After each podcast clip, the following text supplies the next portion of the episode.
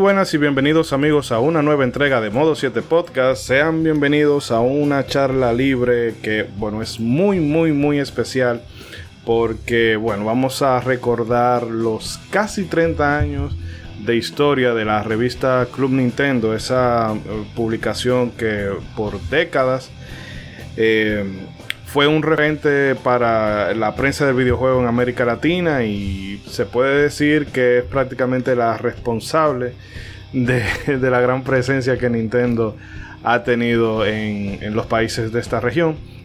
Y bueno, esto es muchísimo más especial para nosotros todavía, todavía aún porque vamos a contar con la eh, grandiosa compañía de eh, el siempre inefable de, Toño Rodríguez, quien fuera editor de la revista y eso desde creo que mediados de los 2000 hasta el último número, pero que estuvo involucrado con la historia de la revista eh, desde su inicio, desde su génesis. Y la verdad que para nosotros es un grandísimo honor y de antemano agradecemos que haya podido sacar el tiempito para pasarse por acá.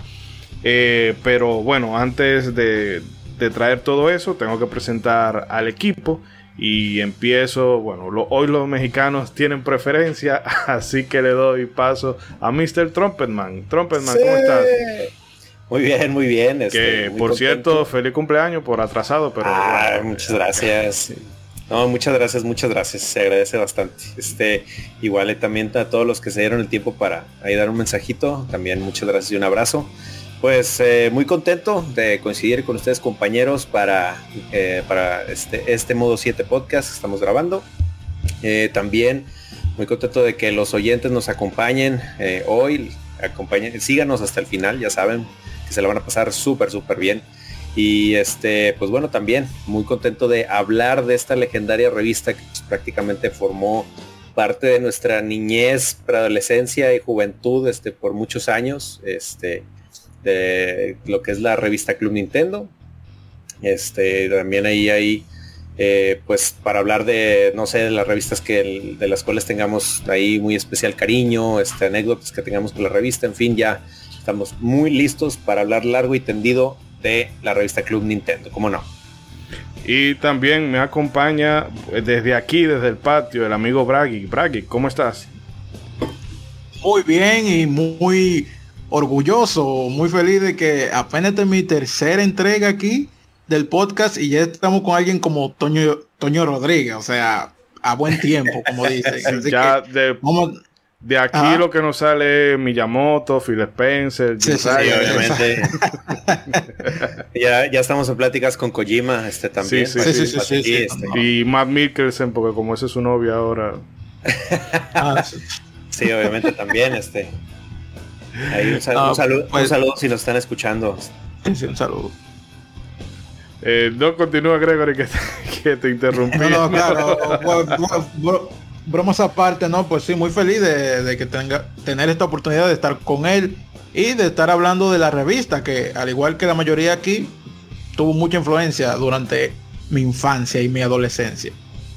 Sí, sí, no, eh, es, bueno, procedo a explicar cómo va a ser todo. Le vamos a tener el primer bloque con la entrevista a Toño y ahí vamos a conocer interioridades de, cómo surge la, revista, eh, cómo se fue ensamblando e, ese equipo, eh, la relación con Nintendo, los eventos, en fin, que vamos a aprender muchísimo. Hay algunas personas en México que, bueno, algunas no, en México estarán muy familiarizados con la historia de la revista, pero para este lado del charco em, no es tan, tan conocida y bueno, las personas que nos escuchen en Europa y en otras latitudes, bueno, pues puedan conocer un poco de, cómo era la prensa del videojuego eh, en los 90 eh, eh, en la región de Latinoamérica. Y bueno, ya luego de, vamos entonces a nosotros a recordar entre anécdotas algunas cositas de la revista que nos hayan marcado de manera particular. Y nada, yo espero que ustedes disfruten del contenido de este gran episodio que hemos preparado para ustedes. Y antes de, lo vamos a dejar con unas palabritas de Mr. Trumpetman y volvemos a la vuelta.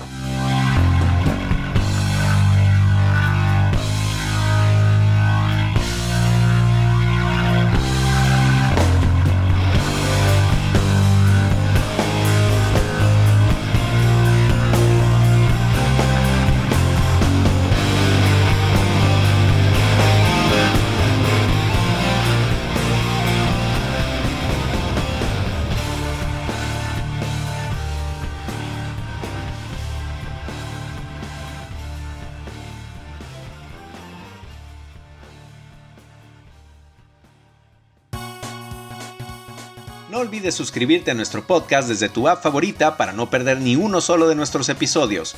Si nos escuchas desde iBox, también puedes dejarnos un me gusta y comentar nuestros capítulos con tus opiniones y sugerencias.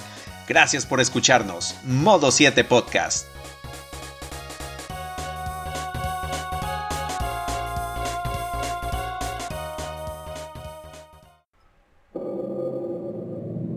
The last Metroid is in captivity.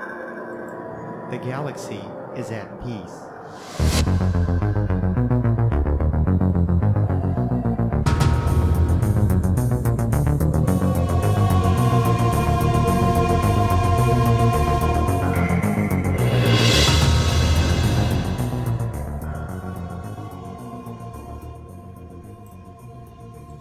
Arrancamos, queridos amigos oyentes, con este especial rememorando los casi ya 31 años de historias de la revista Club Nintendo.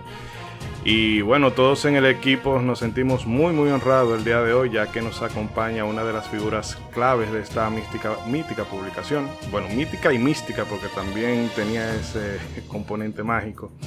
Así que le damos la bienvenida a Toño Rodríguez, quien fuera eh, antiguo editor de Club Nintendo, además de que es el, gestor del proyecto La Gran CN, donde también se encarga de difundir eh, todo el legado que nos ha dejado esta revista para que no se pierda en el olvido. Muy buenas noches, Toño, ¿cómo se siente? ¿Qué tal? Buenas noches a todos los fans de Modo 7 Podcast. Un saludo, aquí estoy, Toño Rodríguez, para platicar un poco acerca de esta gran historia que son 30 años los que se van a cubrir en diciembre. Este van a ser tres décadas de el lanzamiento de la primera edición de Club Nintendo que fue pues obviamente esta portada clásica de Mario y son 30 años en diciembre. Cierto, cierto. Así que pues gracias por la invitación. No, no, sí, me, me, salté, me volé un año, pero bueno. Adelantaste un son, año. Sí, eh, es que el tiempo, bueno, ya cuando uno pasa de cierta edad, eh, los años pesan, pisan y se posan. Eh, Toño, a nosotros nos gustaría, antes de, de arrancar eh, con lo que sería propiamente lo referente a las revistas, previo a trabajar en, en la Club Nintendo, figuras como tú, Gus, Pepe y los demás miembros del staff estaban familiarizados con esto de los videojuegos o fue algo que se produjo fruto de este acercamiento con la distribuidora oficial allá en México? Bueno, nosotros desde antes ya éramos videojugadores. Yo inicié en la época del Atari con precisamente Atari Television y pues ahora sí que fue algo que, que yo ya traía de, de, chavo, ¿no? Como se dice por acá. Eh, Gus y Pepe también, pues eran videojugadores porque también Gus era muy fan de el Intellivision. Entonces ya teníamos como que esa, este, pues ese gusto, ¿no? Por los videojuegos y fue algo que en algún punto nos cayó. Digo, nosotros comenzamos en un, una agencia de publicidad antes de la revista trabajamos en un boletín que se hacía para una tienda de Nintendo que estaba aquí en la Ciudad de México y bueno, eso fue previo a, la revista, pero sí, ya, ya todos nosotros los que iniciamos de alguna manera ya teníamos acercamientos con los videojuegos, digo, eran otras épocas, otras consolas, era eh, diferente, pero ya, ya teníamos eso, eh, y ya habíamos jugado, vamos a decirlo. Uh, no, yo realmente pregunto porque eh, nosotros crecimos en una generación donde los videojuegos eran muy, muy mal vistos. Eh, ahora existe un poco de, ese estigma, pero no es, es ya como para un sector, vamos a decirlo así, un poco más conservador en cuanto a eso. Pero en esa época era algo que se veía como muy mal y yo recuerdo que la gente eh, te ponía etiquetas, que si viciado, que si todo eso. Y realmente me sorprende de que muchísimo antes de que nosotros viviéramos eso, eh, ustedes eh, lo vivieran en una época, vamos a decir, un, bueno, no primitiva para que no se oiga como muy tan exagerado, pero sí es bueno que en esa época ustedes ya tenían esa pasión. Y una pregunta que eh, ya me imagino que mucha gente en, México y tal vez en Chile y demás lugares donde la revista tenía, vamos a decir, una, presencia como más eh, oficial, quizás conocen esta parte de la historia, pero para la gente de aquí, de República Dominicana y que nos pueda escuchar en otros lugares, ¿cómo surge esto de, eh, el boletín y eh, ese primer número, bueno, ese trayecto que va desde el boletín hasta el primer número de la revista Club Nintendo? ¿Cómo, cómo se dio eso? Eso se dio a raíz de que eh, la gente de, que, estaba importando en ese momento los productos de Nintendo eh, tuvieron un acercamiento con Gus y Pepe, que era pues esta tienda en donde se estaba distribuyendo el producto oficial. En aquel entonces nosotros trabajábamos para una agencia y manejábamos muchas marcas y entre esas marcas pues había eh, productos japoneses como Casio, como Tombow y algunas otras este marcas importantes de las cuales estaban importando productos. Y a través eh, de esto y de el ir a conocer esta tienda se dio el acercamiento con la gente que en su momento llevaba esta tienda y se empezó a generar esta pues vamos a decir que esta necesidad de tener comunicación con los seguidores que en su momento iban a esta tienda y que lo importante era mantenerlos porque a final de cuentas eh, la idea del boletín fue generar el que se estuvieran, eh, pues que, la tienda tuviera movimiento, que tuviera este, visitas, que tuviera el motivo para poder regresar y ver qué juegos hay, cuáles son los nuevos lanzamientos. Y este boletín, pues generalmente y con la idea fue eso, ¿no? El que te eh, te invitaran a ir a esta tienda a recoger tu boletín, que era un boletín regalado, en donde se estaban promocionando pues los títulos más recientes en aquel entonces del Nintendo, del NES, y dando trucos y de alguna manera también eh, recibiendo cartas, e interactuando con los fans. Entonces yo creo que eso fue algo importante porque a final de cuentas se empezó a generar ahí una comunidad de videojugadores de la Ciudad de México que obviamente ya después se expandió a todo lo que fue primero el país, ya luego eh, eso, ¿no? El generar una comunidad, el generar interacción y que esta tienda, que era la que en aquel, en aquel momento eh, distribuía los productos oficiales, pues tuviera realmente a la gente cercana y que de alguna forma se evitara pues el mercado negro o el mercado gris que en su momento aquí había mucho. Entonces, creo que eso fue como eh,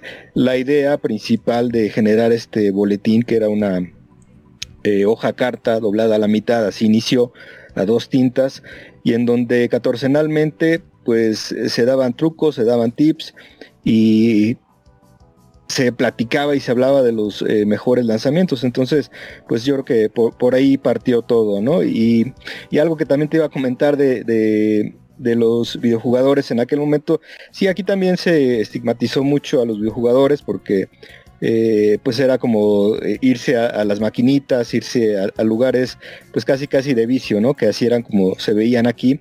Pero digo, a final de cuentas estas consolas siendo caseras pues evitaban un poquito eso, ¿no? Pero sí, sí fue como también algo que se dio acá.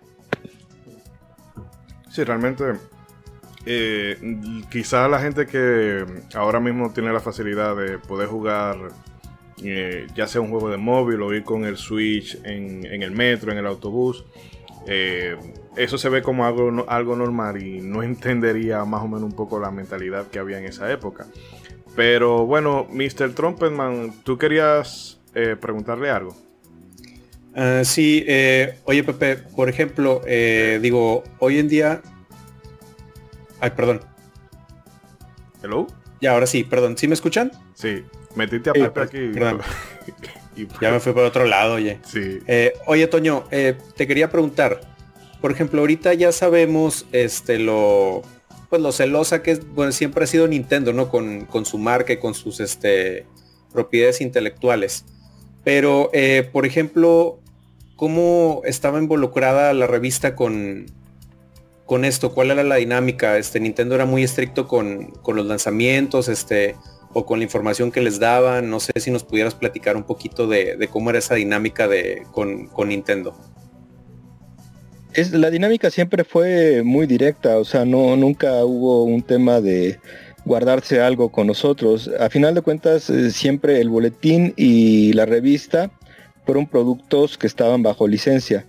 Entonces, eh, partiendo de ahí, pues toda la información, todo lo que en su momento requerimos, fuimos muy tomados en cuenta por Nintendo. O sea, eh, realmente como era un producto que se estaba distribuyendo primero en esta tienda, que era pues eh, la tienda oficial en donde encontrabas todo el, merchandising de Nintendo. O sea, realmente Nintendo apoyaba mucho en su momento a aquella distribución y ya cuando se inició a través de Seito e Itochu, que fueron también las distribuidoras de Nintendo en México, pues siempre hubo esa relación directa, inclusive también pues las garantías de todos los productos oficiales que se vendían aquí en México eran este, respaldadas por estas distribuidoras. Entonces, pues nosotros como parte de esta alianza que había entre Nintendo de América y la distribución aquí en México, pues siempre fuimos muy respaldados, muy apoyados. O sea, nos mandaban información, nos mandaban eh, avances de juegos, nos mandaban los EPROMs. Entonces, por ese, por ese lado siempre tuvimos pues de primera fuente todos los materiales y los juegos y, con eso pues obviamente tuvimos mucha facilidad para poder eh, producir la revista y tener eh, a veces en algunos casos pues muchas primicias que, que, eran complicadas tener en aquel momento. Ok, ok. Y por ejemplo, eh, como les fueron soltando eh, toda la información para ir llegando a la primera revista, este, ¿cómo fue ir haciendo esa primera revista? O sea, ya cuando saltaron del boletín a, esta primera Club Nintendo, este, ¿nos pudieras contar un poquito de todo ese proceso de la primera Club Nintendo? Sí, el proceso de la primera revista Club Nintendo fue un proceso largo, o sea, porque a final de cuentas ya una vez que empezamos a publicar, la siguiente tenía que estar eh, eh, prácticamente en 20, 25 días porque ya seguía el mes que sigue. Pero esta primera edición sí nos tomó, yo creo que unos 6, 5 meses para producir, muchas cosas fueron cambiando.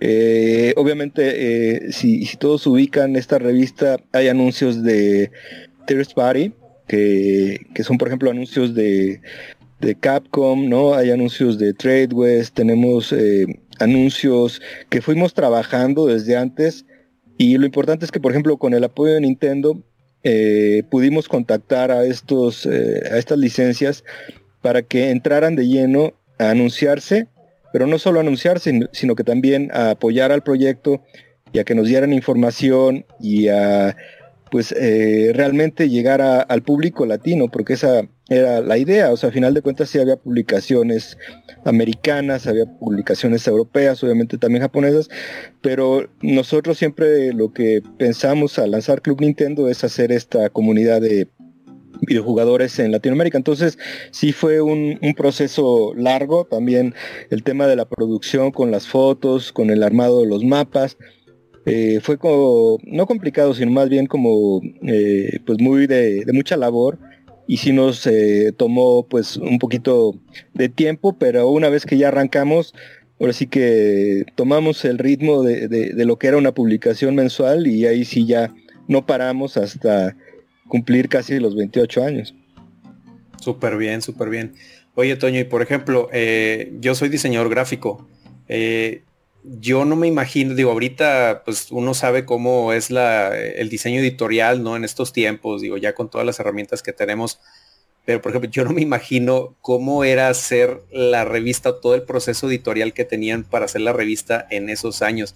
No sé si nos pudieras platicar cómo era ese proceso este, para hacer eh, Club Nintendo a mediados de los, o bueno, en, los noventas, cómo, cómo lo manejaban todo ese diseño editorial o cómo se iba haciendo.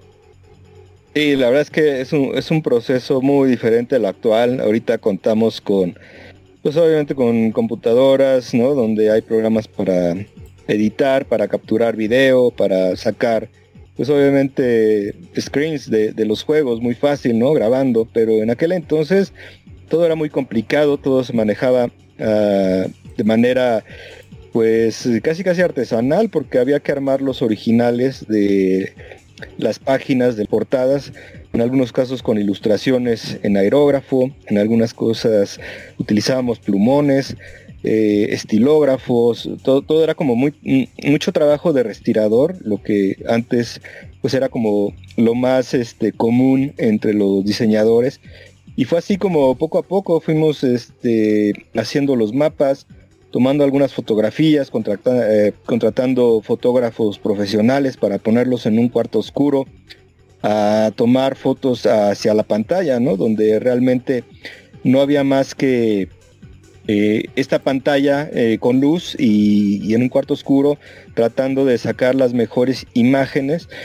Obviamente no con cámaras digitales, ¿no? Como las conocemos ahora, sino con cámaras de, rollo y revelando a través de transparencias. Entonces sí, sí fue un, proceso, pues que ahorita vemos como muy rupestre, ¿no? Pero en aquel momento era la manera de hacer no nada más revistas, sino pues cualquier tipo de medio impreso y fue como, pues eh, fue padre porque a final de cuentas era dedicarle bastante eh, el armado de los mapas, buscar las posiciones exactas, eh, tratar de representar de mejor manera lo que se estaba viendo en pantalla con juegos que tenían pues mucho movimiento, ¿no? O sea, estábamos muy acostumbrados a los juegos de plataforma 2D, entonces pues se generaban mapas muy grandes porque eran escenarios eh, igual, de igual manera grandes, entonces sí fue como eh, mucho, mucho trabajo y pues muy eh, con, mucha con mucha dedicación yo es como lo, lo, lo podría describir de mejor manera. Yo a eso me recuerdo un poco a las palabras de Nobuo Uematsu, que él dice que se sentía como, no sé si más cómodo, pero que le, entusiasma, le entusiasmaba más trabajar con hardware como el Nintendo y el Super Nintendo porque él decía que la limitación te impulsaba a ser creativo para buscarle solución a esas cosas. Pues es que eso sí es, e, es muy cierto, o sea, a final de cuentas tienes que buscar dentro de lo que tienes eh, las mejores herramientas para poder lograr algo.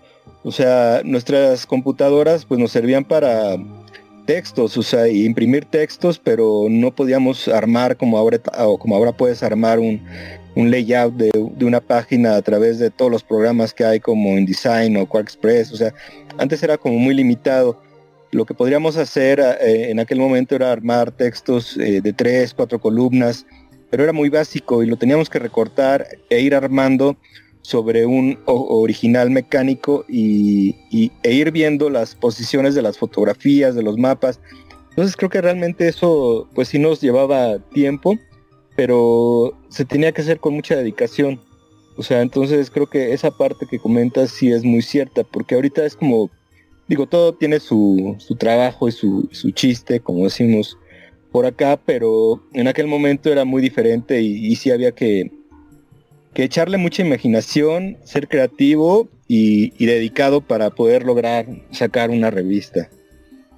Ah, sí, digo, por, por ejemplo, eh, nada más para aportar a, eso, yo recuerdo en las primeras revistas, cuando veía los mapas, sí se alcanzaba a distinguir que decía, oye, pero es que esto es dibujado, digo, no, no es como que igual a la pantalla. Y la verdad es que yo me quedaba con el ojo cuadrado de todo el trabajar que se aventaban eh, dibujando o redibujando los mapas. De ahí eso, eso quién se lo aventaba. en, un punto yo, yo hice mapas, o sea, es que éramos varios. O sea, estuvo ahí Frank Cuevas, estaba eh, un compañero que eh, se llamaba Ernesto Escutia, porque él ya desafortunadamente ya no está.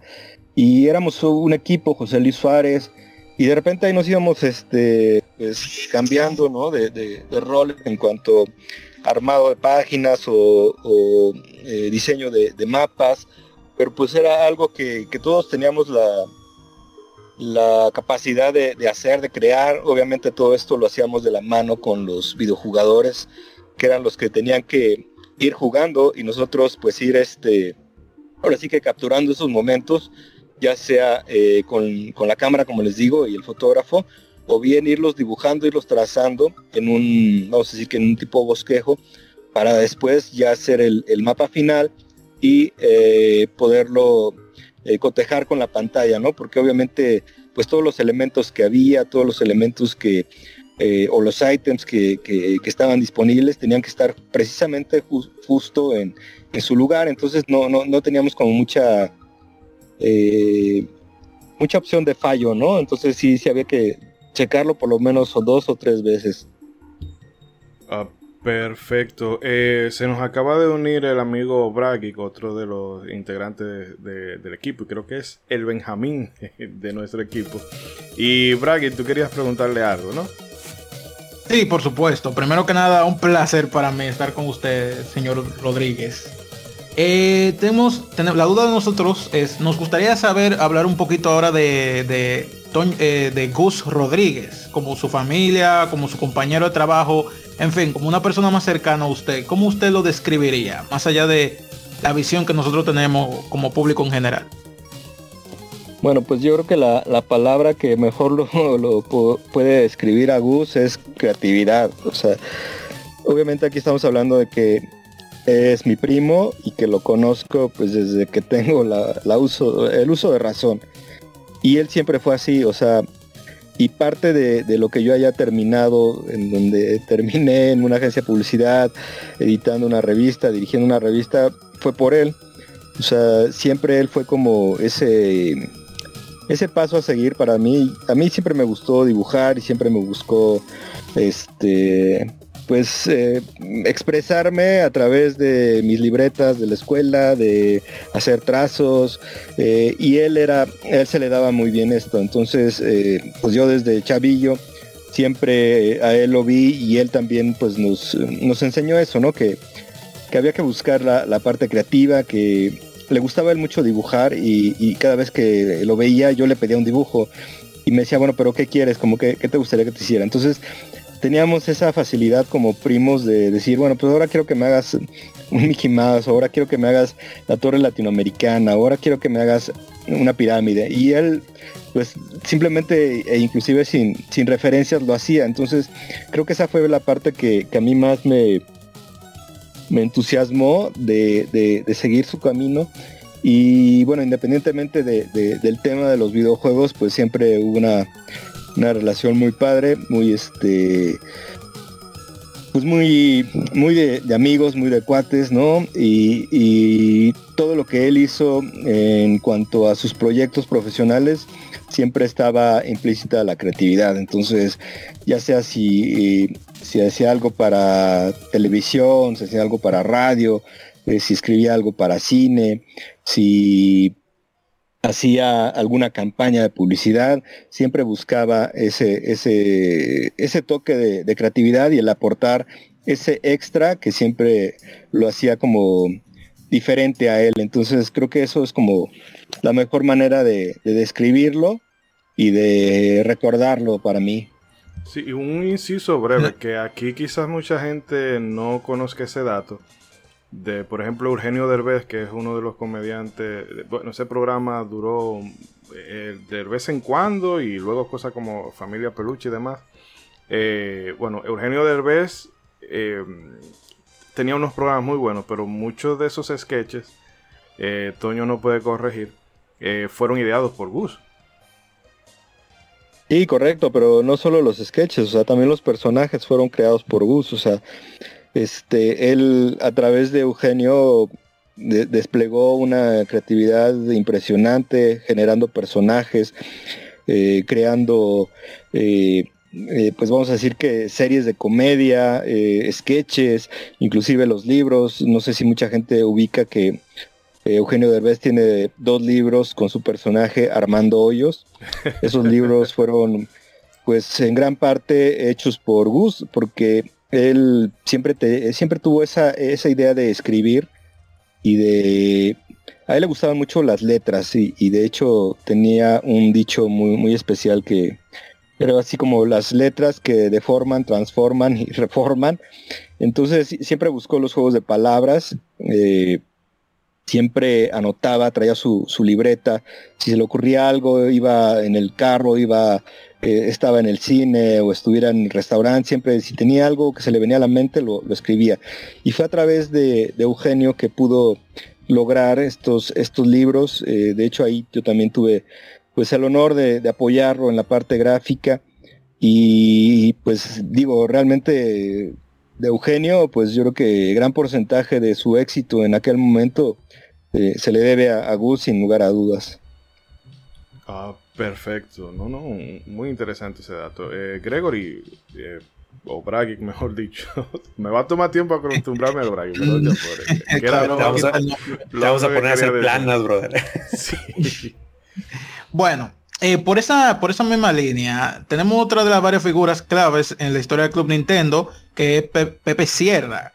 ¿Cómo era esa dinámica entre él y Gus? Porque viendo fotos, viendo imágenes, uno se puede llevar la impresión eh, sesgada de que Gus era el genio que desafiaba las convenciones sociales y Pepe era la parte formal de la ecuación. ¿Qué, qué tan correcta es esa, esa visión de nosotros como público general?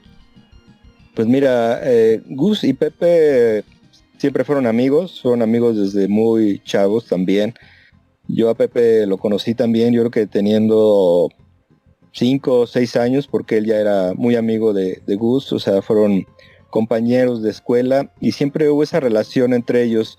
Esa parte que, me comentas de a lo mejor el lado serio de Pepe, pues eh, es como a lo mejor lo que podría aparentar, pero digo, Pepe Sierra de serio no tiene nada, ¿no?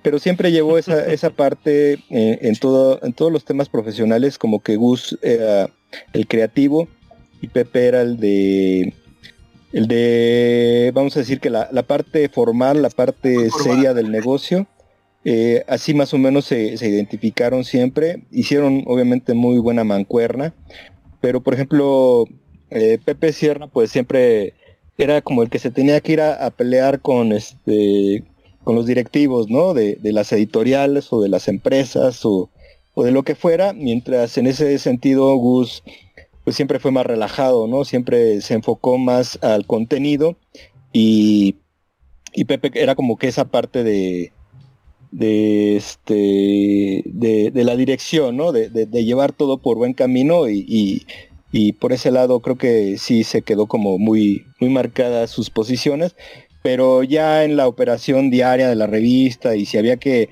hacer un evento y si había que grabar algo, pues la verdad es que eran igual, o sea, también Pepe fue muy, muy este, cercano a Eugenio y, participativo en ese sentido con, con los proyectos de escribir y de inclusive también ser partícipe en los programas como parte del elenco, entonces digo, sí, sí entiendo que se, que, se tenga esa, esa imagen de, Pepe, pero no, o sea, también era, es, puro cotorreo con Pepe. Otro desmadre.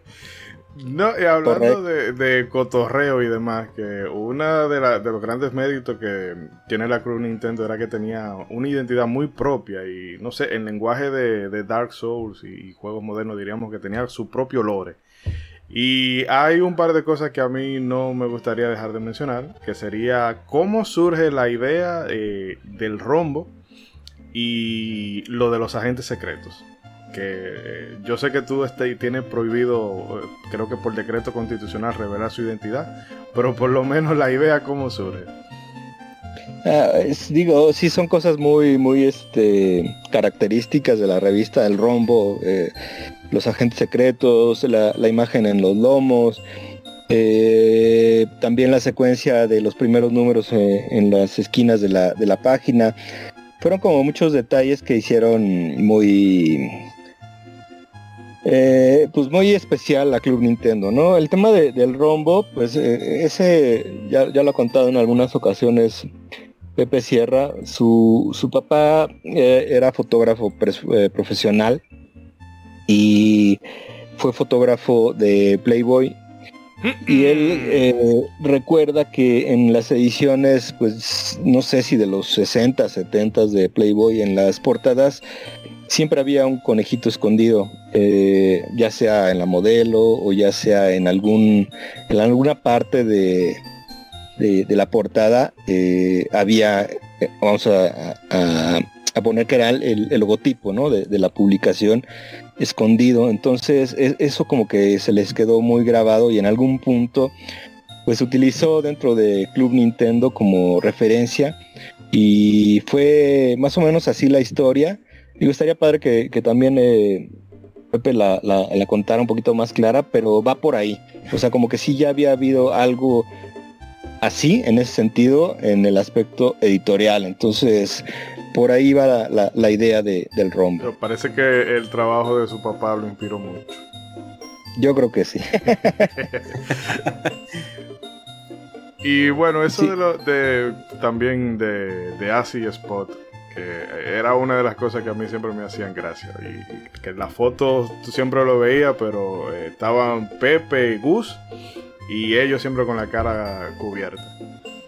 Sí, digo, también fue un tema, pues como de, de seguir como con la idea de los videojuegos, ¿no? Porque a lo mejor si hubiera sido una revista de cocina o hubiera sido una revista de, este, no sé, de deportes, pues a lo mejor no se hubiera dado, pero era un concepto muy ligado a los videojuegos, o sea, ya había antes, por ejemplo, títulos del NES como Dick Tracy o Golgo, eh, títulos que de alguna manera como que inspiraron a, ese tipo de o a esa creación de personajes que a final de cuentas era como darle esa, ese toque pues de entre detective privado y este y personaje incógnito, ¿no? Entonces a raíz de eso se crearon estos dos personajes, el nombre de, de Axi pues eh, salió de, de los récords que, que, antes se ponían en pantalla, no se ubican cuando terminabas un Street Fighter, pues te daban tres letras, ¿no? Para que pusieras a lo mejor tus primeras iniciales de tu nombre con, tu apellido, con tus sí. dos apellidos, no sé, lo que fuera. Y la primera obviamente que te aparece es la A.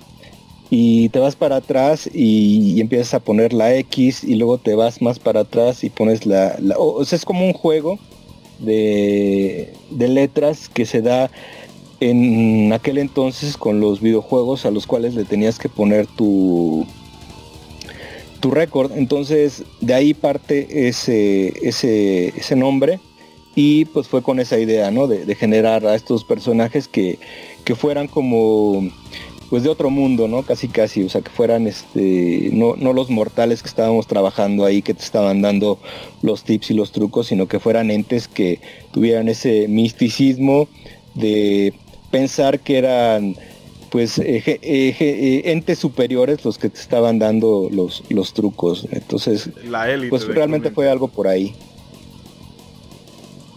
Digo yo que sería más o menos como la élite, los, los James Bond de, del equipo. Sí, sí, sí, o sea, era como pues personajes que, pues bueno, digo, había había Samus, ¿no? O sea, había, como te digo, estaba Dick Tracy, estaban los juegos de contra, o sea, era como que elevarlos a, a un sentido de concepto de entes superiores a los que realmente estábamos ahí trabajando como simples mortales. Yo creo que es el secreto mexicano mejor guardado de la historia, bro. Sí, más... pues es que es así, cuando me preguntan quiénes eran, pues digo, pues eran los agentes secretos, ¿no? Sí, no, no, no, no. Digo, yo creo que hasta llega un punto en el que, o sea, obviamente todos tuvimos esa etapa en la que todos queríamos saber, este, pero también ya llegó un punto en el que dices, no sé, o sea, yo quiero seguir teniendo la fantasía de, de no saber quiénes son Axi y Spot. Entonces está, yo sí, creo que es algo que se quedó en nuestros eh, corazones. Sin duda, o sea, porque aparte, pues, eh, muchos de los que comenzaron con nosotros pues eran eran chavos, ¿no? Ahorita ya pues son personas que tienen más de 35, 40 años, ¿no? Pero en aquel momento pues era parte de, de esa eh, pues de, de, de... Low chicos, ¿me escuchan? Sí, sí te escucho. Ay, se, ah, cortó se tantito, Toño. Eh, era, era como parte de tu infancia, ¿no? Así como los, los Reyes Magos, pues Axi Spot básicamente es como lo mismo. Entonces, pues había mucha, mucha idea en este sentido.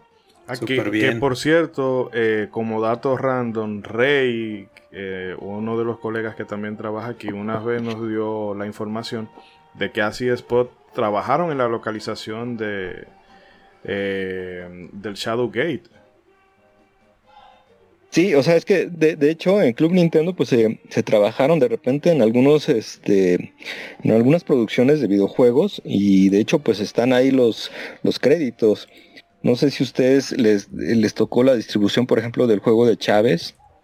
Pues ese sí. juego también tiene eh, a peleadores eh, como Gur Rodríguez, Pepe Sierra. Sí, me acuerdo. Tiene, este, si no mal recuerdo, también Axi y Spot. Entonces, pues en algún punto sí nos involucramos con la producción o con la localización o adaptación de títulos de Estados Unidos para el mercado latino. Entonces sí, eso es, totalmente un hecho.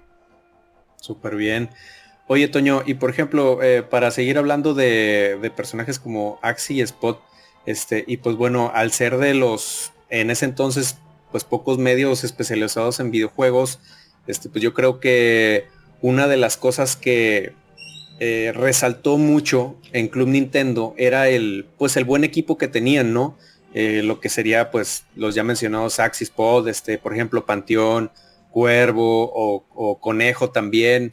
Este, ándale también, Karki. Eh, oye, por ejemplo, ¿cómo se formó? ¿Nos puedes platicar cómo se fue formando el equipo? Este, ustedes llegaron a hacer un proceso de selección este, con, no sé, algún criterio en especial o se fue dando de manera orgánica este, conforme se fueron acercando. ¿Nos puedes platicar un poquito de, cómo se fue armando el equipo?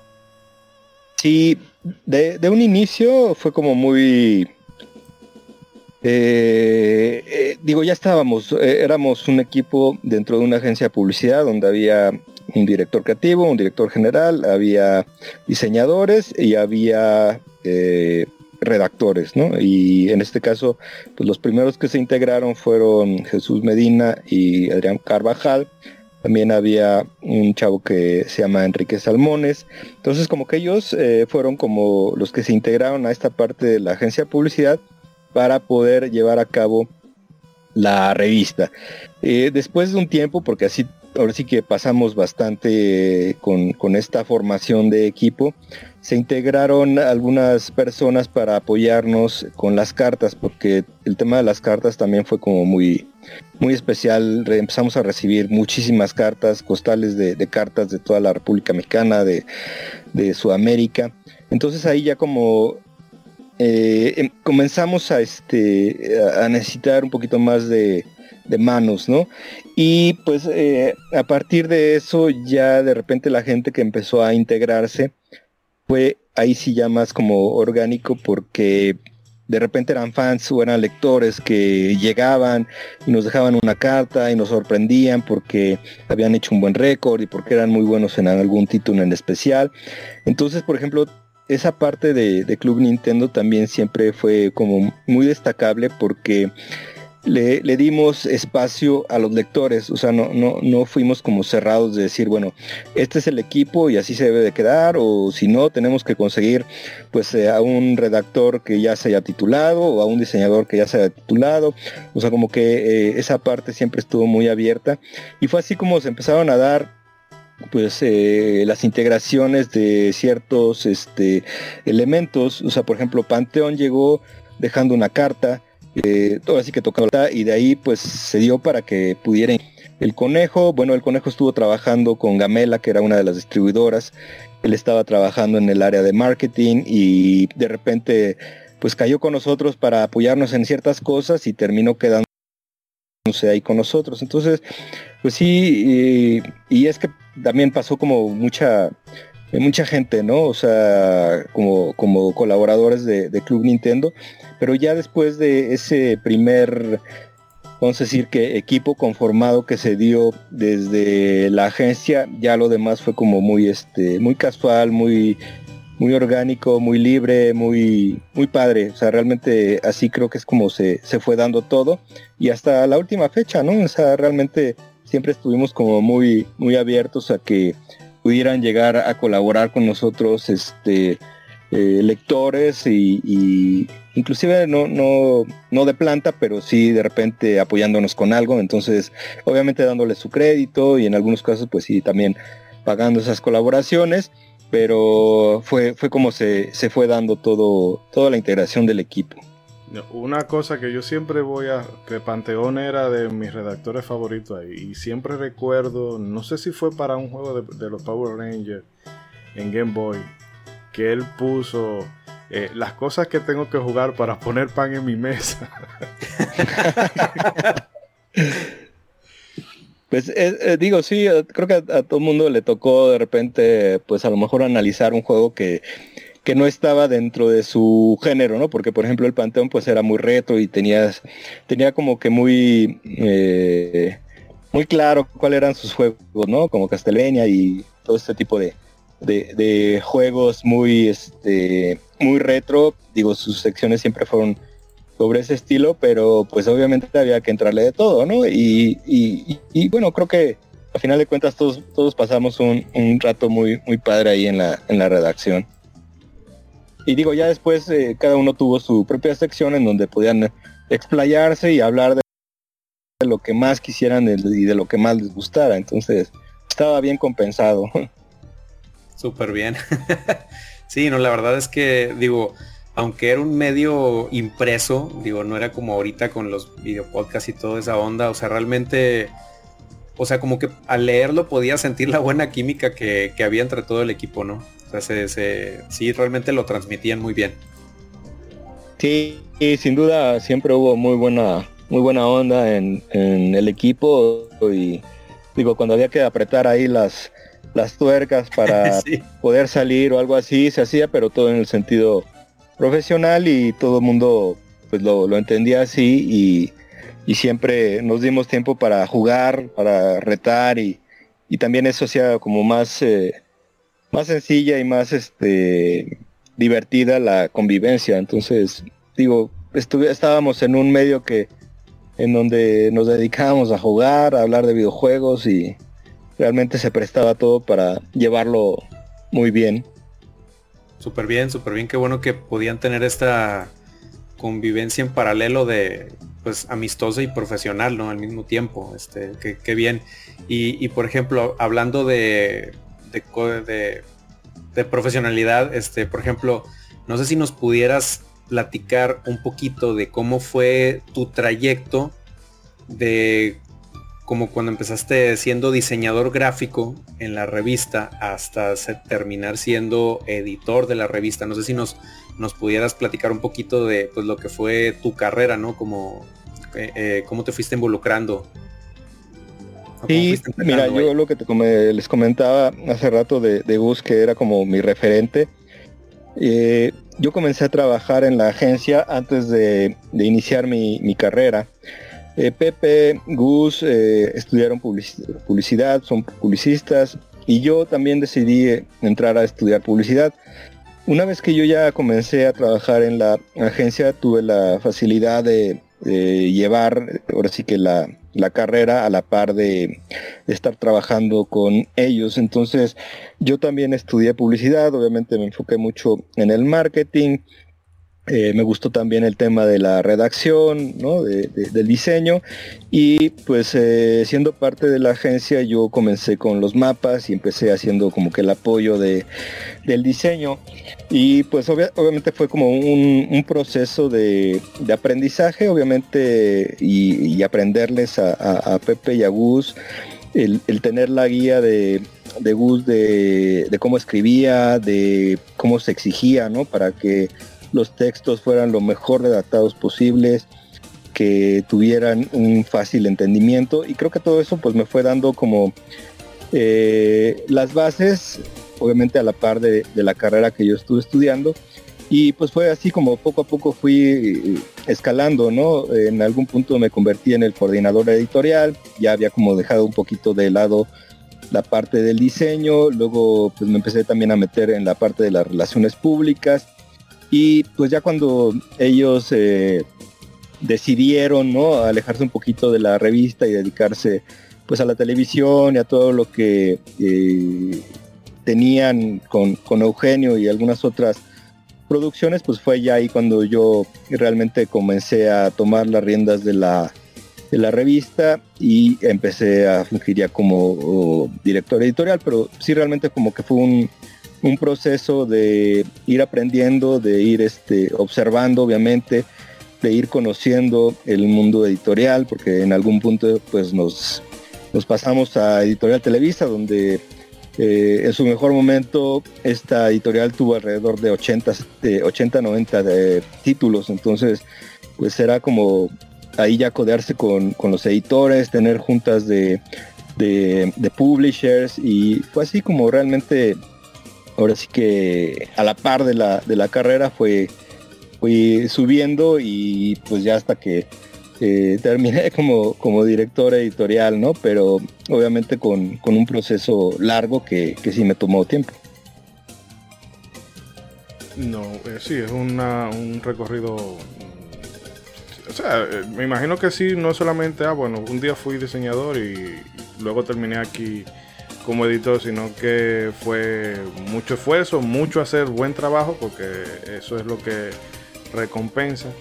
Y nada, definitivamente eh, se nota que todo el que trabajaba ahí era tenía muy buen hacer. Y creo que... Sí, y mira, pues un, detalle así que es como curioso dentro de mi, de mi historia dentro del Club Nintendo. Eh, yo estuve en el día 1 del Club Nintendo y yo estuve en el último día del Club Nintendo y fui el único, ¿no? Que, que, que logró eso porque Independientemente, por ejemplo, de que Frank siempre fue el, diseñador de la, de la, revista y el director editorial, de, director de arte, perdón.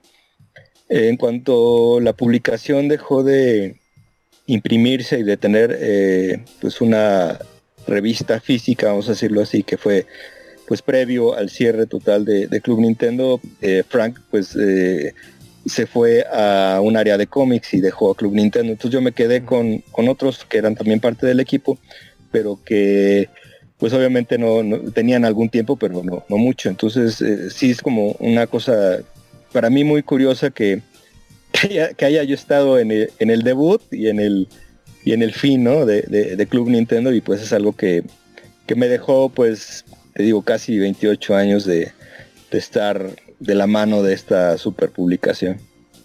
Wow. sí, te tocó el ciclo completo. completo, así, tal cual. Eh, eh, Gregory, ¿tú tenías algo por ahí? Bueno, parece que Gregory... Sí, sí, ah, escucho. Ahí está, ahí está, ahí está. Eh, Entonces, Sí, te escuchamos, que, para que no quede el bache. Ay, ya, ¿se oye? Sí, sí. Ah, ok, ok, ok. Eh, no, pues... Ah, perdón. Eh, ¿Ustedes me oyen? Sí, te sí, sí, te escuchamos. En lo que la yo creo que no lo, yo creo que el que no está escuchando soy yo ustedes. Ah, bueno, en lo que se resuelve eso por ahí. Eh, bueno, una de las cosas que era a uno le hacía mucha ilusión. Eh, ahora, por ejemplo, ya las empresas te hacen, no tienen que esperar un E3 o una Gamescom como pasó recientemente, sino que cada quien tiene su PR, una cuenta de Twitter. Pero antes se daban muchos, eh, o no muchos, pero habían eventos como el Shoshinkai, el EGS, el E3 y no sé, en tu caso, ¿cuál sería ese, ese evento en particular que te hacía más ilusión o que hayas vivido una anécdota que te haya marcado de, forma particular? Ah, yo creo que la E3, o sea, ah, siempre previo a una E3 hay mucha... Y ahorita ya no, porque incluso hasta ya las cosas están filtradas, pero... Ya se filtra Antes era como muy mágico el, el el saber que ibas a ir a un evento en donde iban a estar todas las compañías y que es el evento más importante porque si bien comentas, ¿no? Hay eventos en Asia, en Europa, pero el E3 era como la meca, ¿no? Entonces ahí es donde te ibas a enterar de todo lo que venía para el cierre de año, donde iba obviamente a estar Nintendo presentando, si no una nueva consola, pues un nuevo título de tus series favoritas como Zelda, como Mario como Metroid o como pudo haber sido Star Fox o Donkey Kong. Entonces, yo creo que el, el, el AE3 siempre fue como el evento más esperado, como nosotros como medios, pero también como fans, porque pues esa parte nunca la pudimos y ni, ni, ni la quisimos, ¿no? De separar, y, era como pues eh, simplemente esperar a que pasara, a estar ahí, a que te asignaran una buena entrevista, ¿no? Con Shigeru Miyamoto, con Ella Onuma, con eh, Koji Kondo, con el señor Iwata. Entonces creo que eso siempre fue como muy, muy motivante por el sentido de, la chamba que, que, se iba a tener que hacer. Y eran eventos muy pesados porque pues antes había que llevar 100, 150 revistas, repartirlas, eh, llevar cámaras, llevar este, pues muchas cosas que ahorita se han podido como, eh, si, si, no eliminar, pues ya no son tan, tan importantes. digo, ahorita ya no te llevas 100 revistas para regalar, ¿no? O sea, simplemente ya ahorita eh, todo es muy digital, todo es muy, muy rápido, o sea, yo creo que ya ni te recibirían una revista, ¿no? Entonces, yo creo que la E3 sí es como el evento espero que, en algún punto se vuelva a retomar y que todas las compañías se unan y que sea como sobre el mismo fin eh, en común. Pero pues sí, obviamente contar anécdotas y vivencias, presentaciones de juegos como Twilight Princess, eh, obviamente el Wii cuando salió, el 3DS, o sea, son como cosas que se te quedan muy, muy, muy, muy marcadas y que eh, te, dejan ese aprendizaje y esa, pues obviamente, bonita experiencia en el sentido personal. Entonces, yo creo que la E3 ha sido muy importante independientemente de, muchos eventos que pudieron haberse llevado a cabo. Y brevemente, de las personas con las que tú hayas podido interactuar, o ya sea por entrevista o por alguna reunión en particular, eh, ese personaje de la industria que te haya eh, marcado particularmente, ya sea por, que haya sido por el buen trato o quizá porque tenía un rasgo de personalidad muy distintivo. Eh, digo, sin duda conocer a Shigeru Miyamoto es yo creo que lo, lo mejor que te puede pasar como fan y como, y como parte del medio, ¿no? El que lo puedas entrevistar y que tengas un uno a uno con él, platicándote de un nuevo juego de Mario o de un nuevo juego de Zelda. Yo creo que eso es como en la parte profesional, como decir, bueno, ya hice, ya logré uno de los objetivos, ¿no? Y fíjate que en ese aspecto, toda la, gente que va de Nintendo, de Japón y, en general eh, las personas y, la gente japonesa, pues es muy, muy amable, muy cordial, o sea, es, es impresionante como tienen esa sencillez de, poderse tomar una foto con 10 personas que están esperándolos, con 15 personas y, ser como tener ese don de gente. Entonces, pues una entrevista, una charla con, ellos siempre es como muy, muy gratificante. Digo, independientemente de la barrera con el idioma y que siempre ellos trabajan con, sus traductores y, y lo hacen como muy serio y muy formal, siempre es como muy padre tener esa experiencia y saber que al final de la entrevista le puedes decir, oye, ¿me puedes firmar mi revista? ¿Me puedes firmar mi juego? ¿Me puedo tomar una foto? Y que sean tan accesibles decirte sí, como no, adelante, eso es como muy padre. Ya, mm, perfecto, no, yo realmente, eh, por, no sé si conoces esa teoría que dice que todos estamos conectados eh, por seis personas. Entonces, ahora ya yo estoy eh, a una de, de Shigeru, Miyamoto. ¿eh? Ya. oye, oye, Toño, ¿hiciera buena onda este Bill Trinan, su traductor? Sí, sí, él fíjate que siempre nos, nos ubicó muy bien. Él tiene muchísimo tiempo trabajando en, en Nintendo. Él este, siempre ha sido como el brazo derecho de, de Shigeru Miyamoto cuando hay un E3, cuando hay un un summit donde presentan cosas, o sea, él está como muy, muy, muy de la mano de, digo, esa es su entera confianza, ¿no? Entonces, eh, por ese lado sí siempre nos, nos eh, trató muy bien, nos ubicó muy bien durante todos los años y ahí sigue, ¿no? Trabajando en Nintendo, inclusive de años para, para acá lo, lo llevaron a, creo que a una gerencia, una dirección y, y la verdad es que sí, yo, no, yo nunca tuve así un, un tema de decir, uy, nos hizo el feo o, no nos peló o algo así. Digo, y sabes que están a mil por hora, ¿eh? Porque así como eh, uno va, pues hay mil medios más, entonces tampoco uno esperaría que, sean como muy, muy pacientes porque es demasiada la presión que hay. Entonces, quitando uh, eso que se pudiera pensar, nunca tuvimos ningún tema con, ellos. Ni con Nintendo, ¿eh? Ni con nadie de Nintendo. O sea, la verdad es que siempre muy, muy un jalón de oreja. No, y es que aparte como, nosotros íbamos como parte de la licencia, o sea, nos daban las, las acreditaciones como parte de Nintendo. Entonces, pues también eso pues hacía que el trato fuera todavía mejor. O sea, porque no íbamos como, por decir, Atomics, o no íbamos como, eh, gamers, o como... o como algún otro otro medio, sino como, íbamos como Club Nintendo, revista oficial de la revista, y nos daban las acreditaciones para tener el acceso en el boot de Nintendo y poder comer ahí y de poder este, estar ahí. O sea, entonces creo que esa parte también ayudó mucho. bueno, Gregory, tú querías preguntar algo, ¿no? Eh, ya cambiando un poco de tema, en aquellos, en aquel último año de la revista, ¿cómo, vivió el equipo tras la revista ese último año? Pues mira, fue, fue un proceso que lo he comentado en diferentes ocasiones, no, no es un, un proceso único de Club Nintendo, fue un proceso de muchos títulos de la editorial. O sea, es obviamente una, una tendencia que en su momento se dio, no nada más en México, sino con muchos medios alrededor del mundo.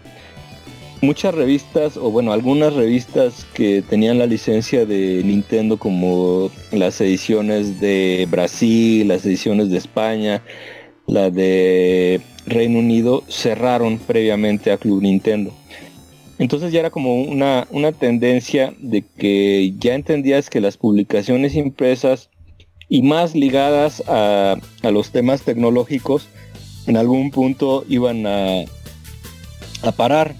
Entonces yo también era algo como que yo ya veía que podía pasar. O sea, afortunadamente para Latinoamérica esa tendencia se dio un poquito más tarde y nos permitió pues eh, tener unos cuantos años más. De hecho, eh, nosotros primero cerramos la revista en México y continuó en Chile, eh, Perú, Colombia, Ecuador y bueno, diferentes mercados de, Sudamérica. Y pues entendí yo en ese momento que era, que era parte de ese proceso. Y te digo, no nada más fue de Club Nintendo en México, sino también de las publicaciones de Brasil, de España, de Inglaterra. Entonces dije, híjole, sí, sí, sí va por ahí la cosa. Entonces, pues eh, la editorial en su momento cerró varios títulos, no nada más fue la de Nintendo, sino pues títulos de para el hogar o de espectáculos o de deportivos. Entonces fue como, ay, chin, ya, no, ya nos tocó, pero vamos a continuar con con la edición de, Chile y vamos a seguir con todo lo que es el tema de internet, ¿no? Con el sitio, con los foros y con todo lo que había. Y pues así fue, o sea, realmente fue como una, una cuestión de, tiempo que, que, realmente a mí no me tomó por sorpresa, digo, sí, me dolió y todo, pero ya era como que algo que, que estaba pasando porque inclusive pues ya en nuestras consolas teníamos toda la información, ¿no? Desde el Nintendo 10, desde el 3DS, el Wii, el Wii U, pues ya teníamos ahí trailers, teníamos ahí las fotos de los juegos, entonces ya era como muy inmediata la información como para esperarse a que la próxima revista del próximo mes me trajera las noticias que ya tenía yo a la mano, entonces sí fue un tema ahí complicado. Sí, digo, ya en la, en la era ya internet y más que nada ya cuando el internet se estandarizó, pues sí, sí, era como que el, inconveniente, ¿no? Donde ya había más de dónde agarrar la información. Entonces sí, sí se entiende mucho ese, pues esa, esa última etapa. Sí, sin duda. Digo, y también lo que pensamos nosotros en su momento era como generar contenidos un poquito más eh, trabajados no tanto en el día a día de las noticias, sino por ejemplo los especiales de Mario, de Donkey Kong, de Bowser, ah, fueron pensados en ese sentido, ¿no? Que, realmente ofreciéramos algo pues como coleccionable para, para los fans y que fuera como una mini enciclopedia de Mario, ¿no? O de Donkey Kong, datos curiosos, primeras apariciones, personajes. Entonces, de esa manera creo que compensamos eh, eh, el tema de, de, justificar una publicación ¿no? Que, ofreciera algo alternativo. Sí, que por cierto aquí las tengo, ¿eh? aquí tengo la de, la de Mario y la de Donkey. Sí las tengo. Ah, bueno, pues, la de Mario a mí. Yo conseguí la de, de, Bowser y la de Donkey Kong, pero la de Mario me dolió, no la pude conseguir. sí, la verdad es que son súper de colección y esa es la idea. O sea, creo que ya estábamos como eh, compitiendo mucho con, con el tema de de internet y, digo, nosotros también lo tuvimos, pero la esencia de Club Nintendo era la revista, ¿no? Entonces eh, ya, ya, ya nos estaba ahí costando e, esa competencia y, esa inmediatez que, que ya tenían en, ese momento los medios. Y, la, y, lo mismo Nintendo, ¿no? Con sus plataformas donde pues ya tienes el acceso a todo. Y mire que también, a pesar de que el internet pueda ser más práctico, más rápido, quizá esa información que llegara un poco tarde era información segura, porque ahora se da que vienen muchas informaciones mal redactadas, son falsas, son rumores, y son cosas como que se mezclan y uno ni siquiera ya está seguro. Los in translation, que a veces alguien dice algo en japonés y un carajo de Reddit lo traduce con, con Rosetta Stone y dice algo que no era. Sí. Sí, pero por ejemplo, pensando en un Nintendo Direct, ¿no? O sea, por ejemplo, hoy, hoy lo hoy tenemos todos los trailers, yo hoy hago una nota para mi revista, la entrego a producción y te va a llegar, pues, si bien te va en 20 días, entonces Está súper complicado, ¿no? Sí. Oye, Toño, y por ejemplo, digo, ya eh, yendo un poquito más allá de la revista, este, cuando ya se da eh, el proyecto de la Gran CN, este, platicar un poquito de, por ejemplo, qué, cuál fue tu motivación para empezar la Gran CN y también, pues obviamente aprovechando que tú aproveches el espacio, este, pues nos gustaría que nos dijeras eh, dónde podemos, este, dónde te podemos encontrar con la gran CN, este, o, dónde podemos eh, encontrar en las redes, por ejemplo. Claro, mira, eh, la gran CN nace el mismo día que me dicen que Club Nintendo no sigue.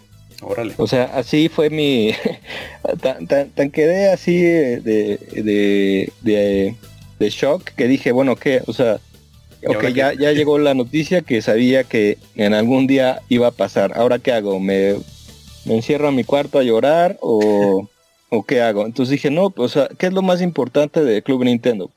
Pues sus lectores, o sea, su comunidad.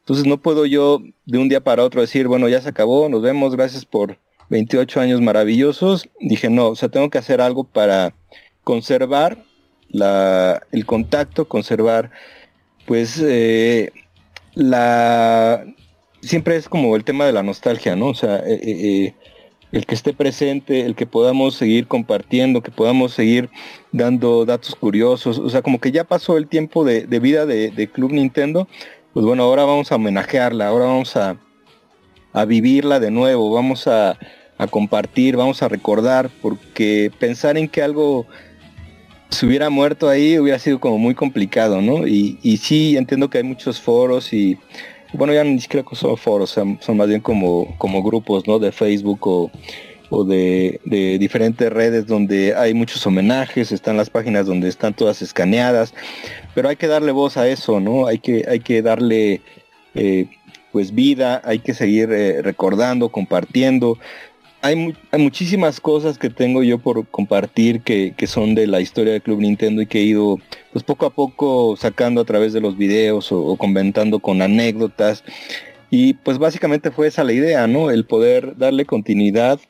Una vez un, lector me dijo, es que la Gran Cena es el, ¿cómo me dijo? Es la continuación espiritual de Club Nintendo. Y sí, o sea, si lo entendió él así, pues entonces fue, fue un mensaje bien, bien logrado porque creo que eso es lo que, lo que busco, que, se le siga dando, pues, eh,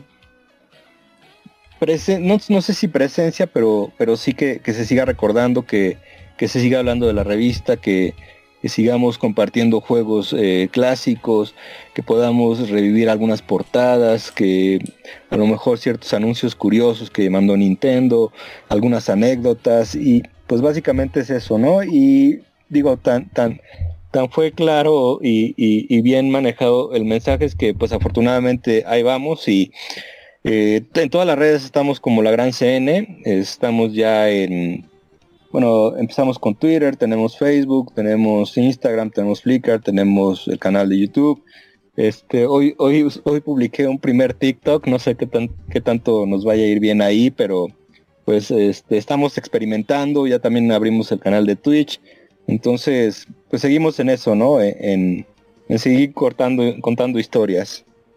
Órale, y sí, fíjate que, o sea, sí, si realmente lograste el, cometido, porque, por ejemplo, digo, uno puede llegar a hacer estos programas especiales o uno eh, dar un review de la revista, pero el hecho de que, eh, por ejemplo, tú o alguien del equipo sea quien nos hable de lo que fue de la revista o de alguna anécdota de la revista, es lo que realmente se siente como que es lo que te decía este cuate, ¿no? Que es la continuación espiritual, porque pues son, son directamente ustedes los que nos están eh, contando y continuando el, todo el legado de lo que fue Club Nintendo. Entonces la verdad es que sí, sí realmente se siente así.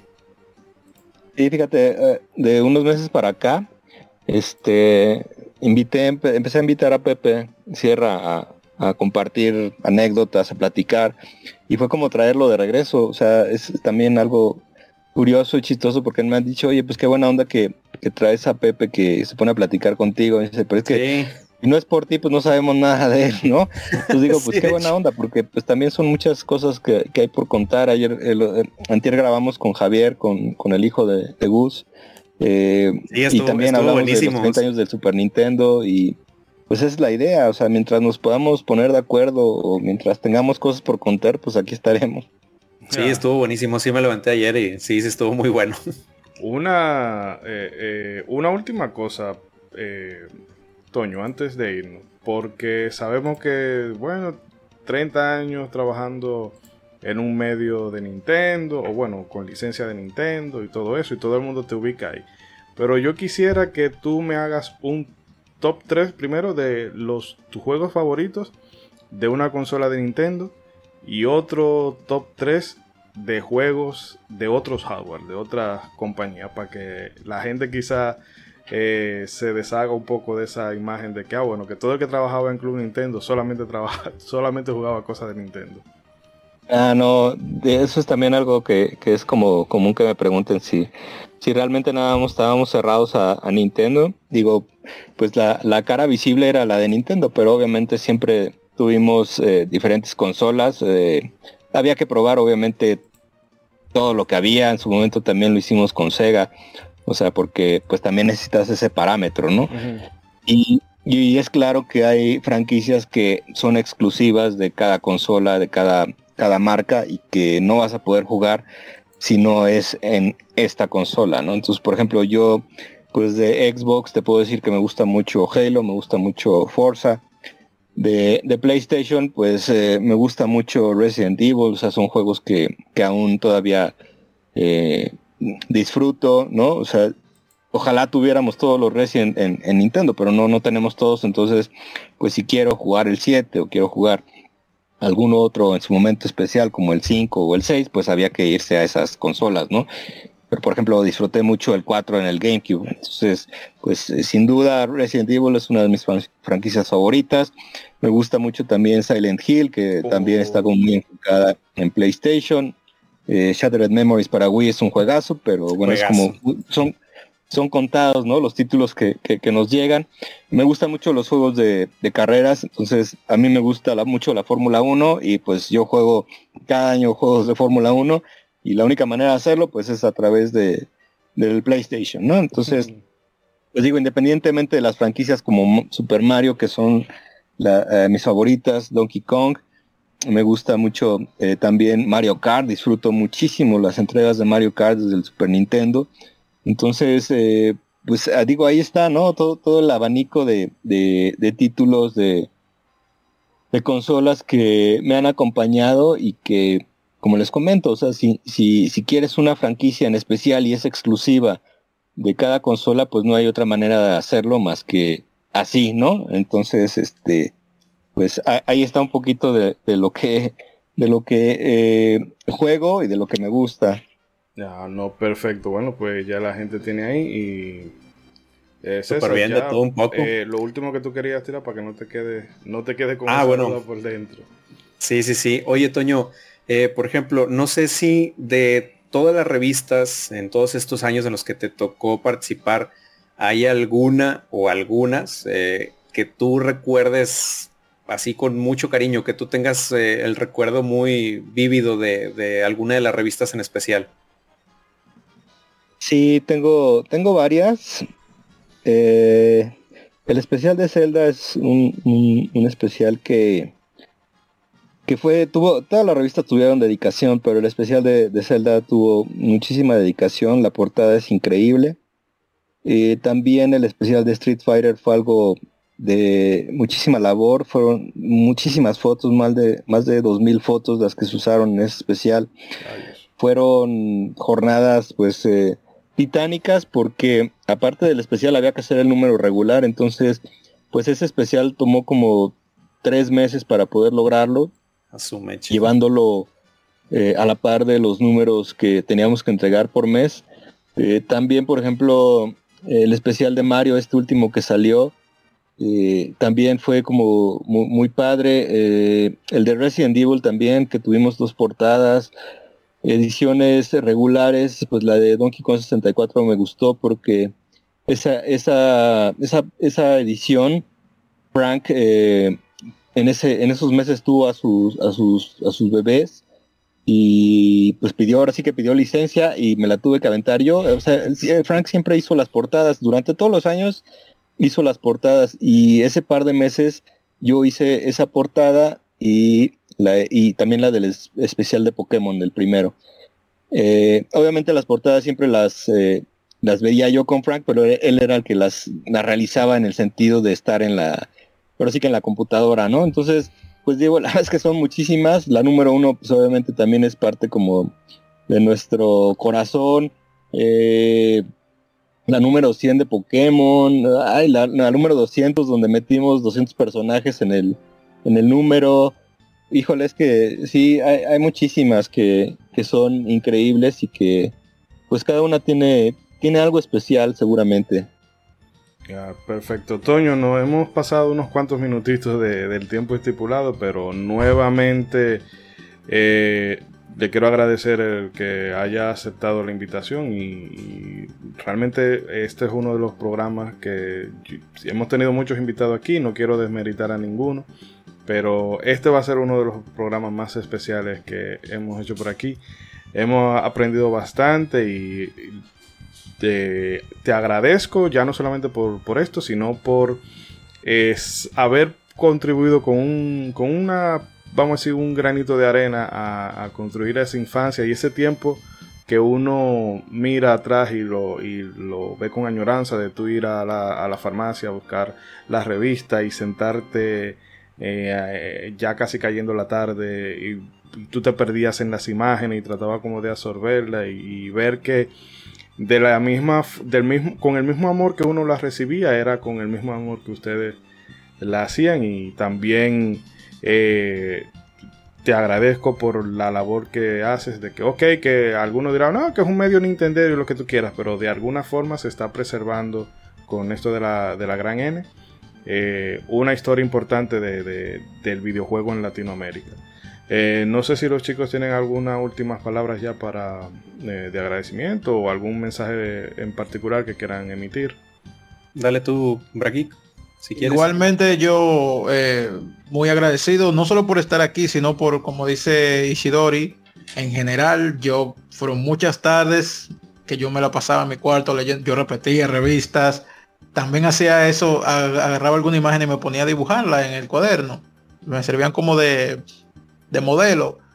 Y en general creo que mi, fueron parte muy importante de mi, de mi adolescencia también. De verdad que eh, la labor que ustedes hicieron se, se sintió el amor aquí y también un placer tenerlo aquí. Ah, pues muchas gracias. Y digo, cada vez que me, que me dicen algo así, pues eh, la, la, la, verdad que el agradecimiento es eh, recíproco porque Club Nintendo se hizo con base en sus lectores y, y, realmente si llegamos tan lejos fue por eso. Entonces también el agradecimiento a ustedes porque si fueron parte y si disfrutaron esas revistas y si las ojearon y si la recortaron y si pegaron sus pósters y si dibujaron, pues fue también pues un gran logro en el sentido de que se hizo un gran equipo entre producción y, lectores, entonces también pues ese agradecimiento es mutuo. Siempre me gusta también comentarlo y hacerlo público porque pues eh, si no hubiera habido lectores eh, con esas ganas de información, con esa pasión por eh, los productos de Nintendo, pues yo creo que nuestra vida hubiera sido muy corta con la revista. Entonces, pues ahí está también el saludo y el agradecimiento. gracias, gracias. Eh, pues igualmente digo, este, pues primeramente, pues muchas gracias por, por estar acá con nosotros, Toño. Digo, como ya mencionaba Ishidori, La verdad es que este, yo creo que es de los programas que vamos a, enmarcar con, con oro. Este, y pues igual eh, agradecerte mucho todo el trabajo, porque pues digo, como, como diseñador, pues tengo la idea de todo el trabajar que, se aventaron mes con mes y, año con año. Entonces, de verdad, muchas gracias. Igual como dicen eh, los muchachos, yo creo que a esa edad eh, en los que pues los videojuegos todavía eran un tema pues polémico eh, y que pues no era como de un gusto general como ahora. La verdad es que leer la revista, te digo, leerla como si un amigo te estuviera platicando, yo creo que fue de lo que ayudó mucho eh, en mi persona a forjar esa identidad de, videojugador. Y pues digo, eh, aunque sea así a nivel de lectura, pues digamos que, o sea, nos acompañaron y me acompañaron durante, durante esos años. Yo, yo le decía a Ishidori antes de, la grabación que yo recuerdo clarito la primera Club Nintendo que tuve, que fue la de agosto del 92, este, esta donde viene Mega Man abrazado de todos los Robot Masters. Ah, ok. Yo me acuerdo clarito que, iba con mis papás en el gigante, cuando existía gigante. y, este, y clarito me acuerdo de verla en el checkout antes de, llegar a pagar y de ponerle gorro a mi papá, papá, por favor, cómpramela. O sea, porque yo jamás había visto algo así en mi vida. Entonces, eh, yo recuerdo clarito que esa fue mi primer Club Nintendo y pues mis especiales tesoros es la edición especial de arte y la de trucos y secretos también. Entonces, eh, sinceramente y con todo mi corazón te digo muchas gracias a ti y a todo el equipo de, Club Nintendo por, por todo el esfuerzo, por todo el trabajo, este, porque había meses, eh, digo, lo, voy a comentar rápido. Yo recuerdo que un mes había una, no me acuerdo en qué parte de Link's Awakening me atoré y no podía avanzar y no podía y casi casi grité a los cielos de por favor ayúdenme. Entonces, de esas coincidencias de la vida, en el siguiente mes que yo compré la revista, justo estaba ese truco que a mí me faltaba, O sea, y de verdad son esas coincidencias que jamás, jamás se me van a olvidar. Y pues digo, la verdad de muchas gracias, todo un honor conocerte y platicar contigo. Este, y pues digo, eh, esperamos que eh, en alguna otra ocasión te puedas pasar por acá a platicar con nosotros. Claro que sí, y pues eh, digo, creo que también algo que me gusta comentar es que pues siempre fuimos afortunados, ¿no? De tener a, Nintendo, ¿no? Como, como referente y que también sabíamos que estábamos como en una buena línea, o sea, porque a final de cuentas los papás también se daban cuenta, ¿no? Del tipo de contenido que, que mostrábamos, que, del cual escribíamos, de los juegos que, de los que hablábamos, y eso creo que también fue parte de, del éxito que, pues las franquicias de Nintendo siempre también están muy bien este, eh, enfocadas y posicionadas y creo que eso ha hecho que, por ejemplo, ahorita los que en su momento eran chavos que estaban leyendo ahora tengan a sus hijos y sigan con la misma idea de poderles comprar un, Nintendo Switch y, jugar Animal Crossing, jugar Mario Kart o jugar Donkey Kong y, y, eso como, como que está padre porque se va haciendo como ya cambio generacional. Sí, sí, claro, digo, ahorita por ejemplo, me toca mucho con mis sobrinos chiquitos, ¿no? Empezarles a, compartir esta tradición, ¿no? Y de, por ejemplo, con, mis sobrinos pueden jugar mucho Mario 3D World, lo ponemos en cuatro y este, cuatro jugadores y no, pues se arma la rebambaranda buena. Sí, es que eso es eso, ¿no? O sea, a lo mejor no, no, no juegas un Call of Duty o no juegas Fortnite o no juegas eh, a lo mejor los títulos pues que también están muy posicionados, pero sigues con la misma idea de mejor pasar un rato divertido con alguna franquicia de Nintendo. Sí, claro.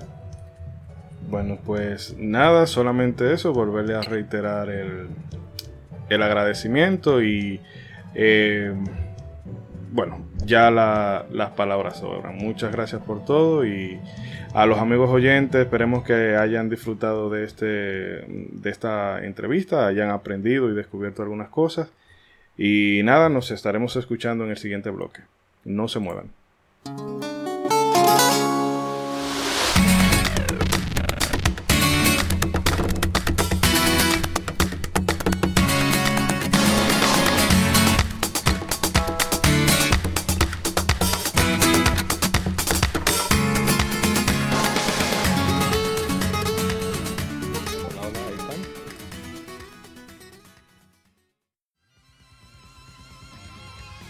Somos Legión, somos gamers, Legión Gamer Podcast. El gaming nos une. un podcast enfocado en tratar juegos de actualidad y del pasado con la relevancia que merecen. Puedes escucharnos en iBooks, Spotify, TuneIn y demás plataformas de podcast de tu preferencia buscando Legion Gamer Podcast. Recuerda seguirnos en las redes sociales como Legion Gamer RD. Visita nuestra página de Facebook para que seas parte de nuestros streams de las Gamefemérides, donde conmemoramos algunos títulos jugando en su aniversario. Porque todos jugamos, el gaming nos une. Legion Gamer Podcast.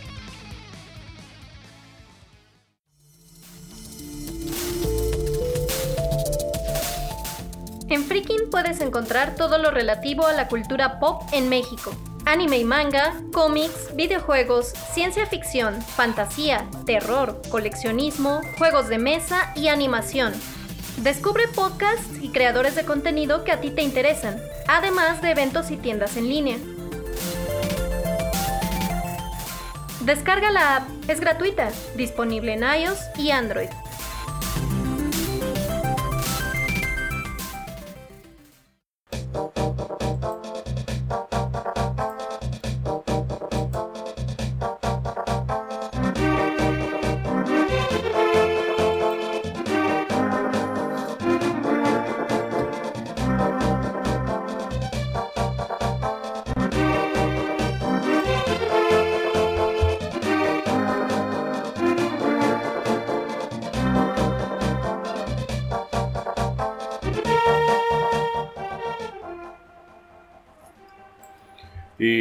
Bueno, señores, yo no sé ustedes, pero yo sigo emocionado. La gente me va a excusar si es que estamos sonando como muy fangirleo y todas las cosas, pero bueno, es que eh, yo debo reconocer que en un sentido, gente como, eh, como el propio Toño, Gus, Pepe y toda la gente de- del equipo de Club Nintendo, quizá forjaron en nosotros esa actitud de eh, de ver los videojuegos como algo más que un mero hobby.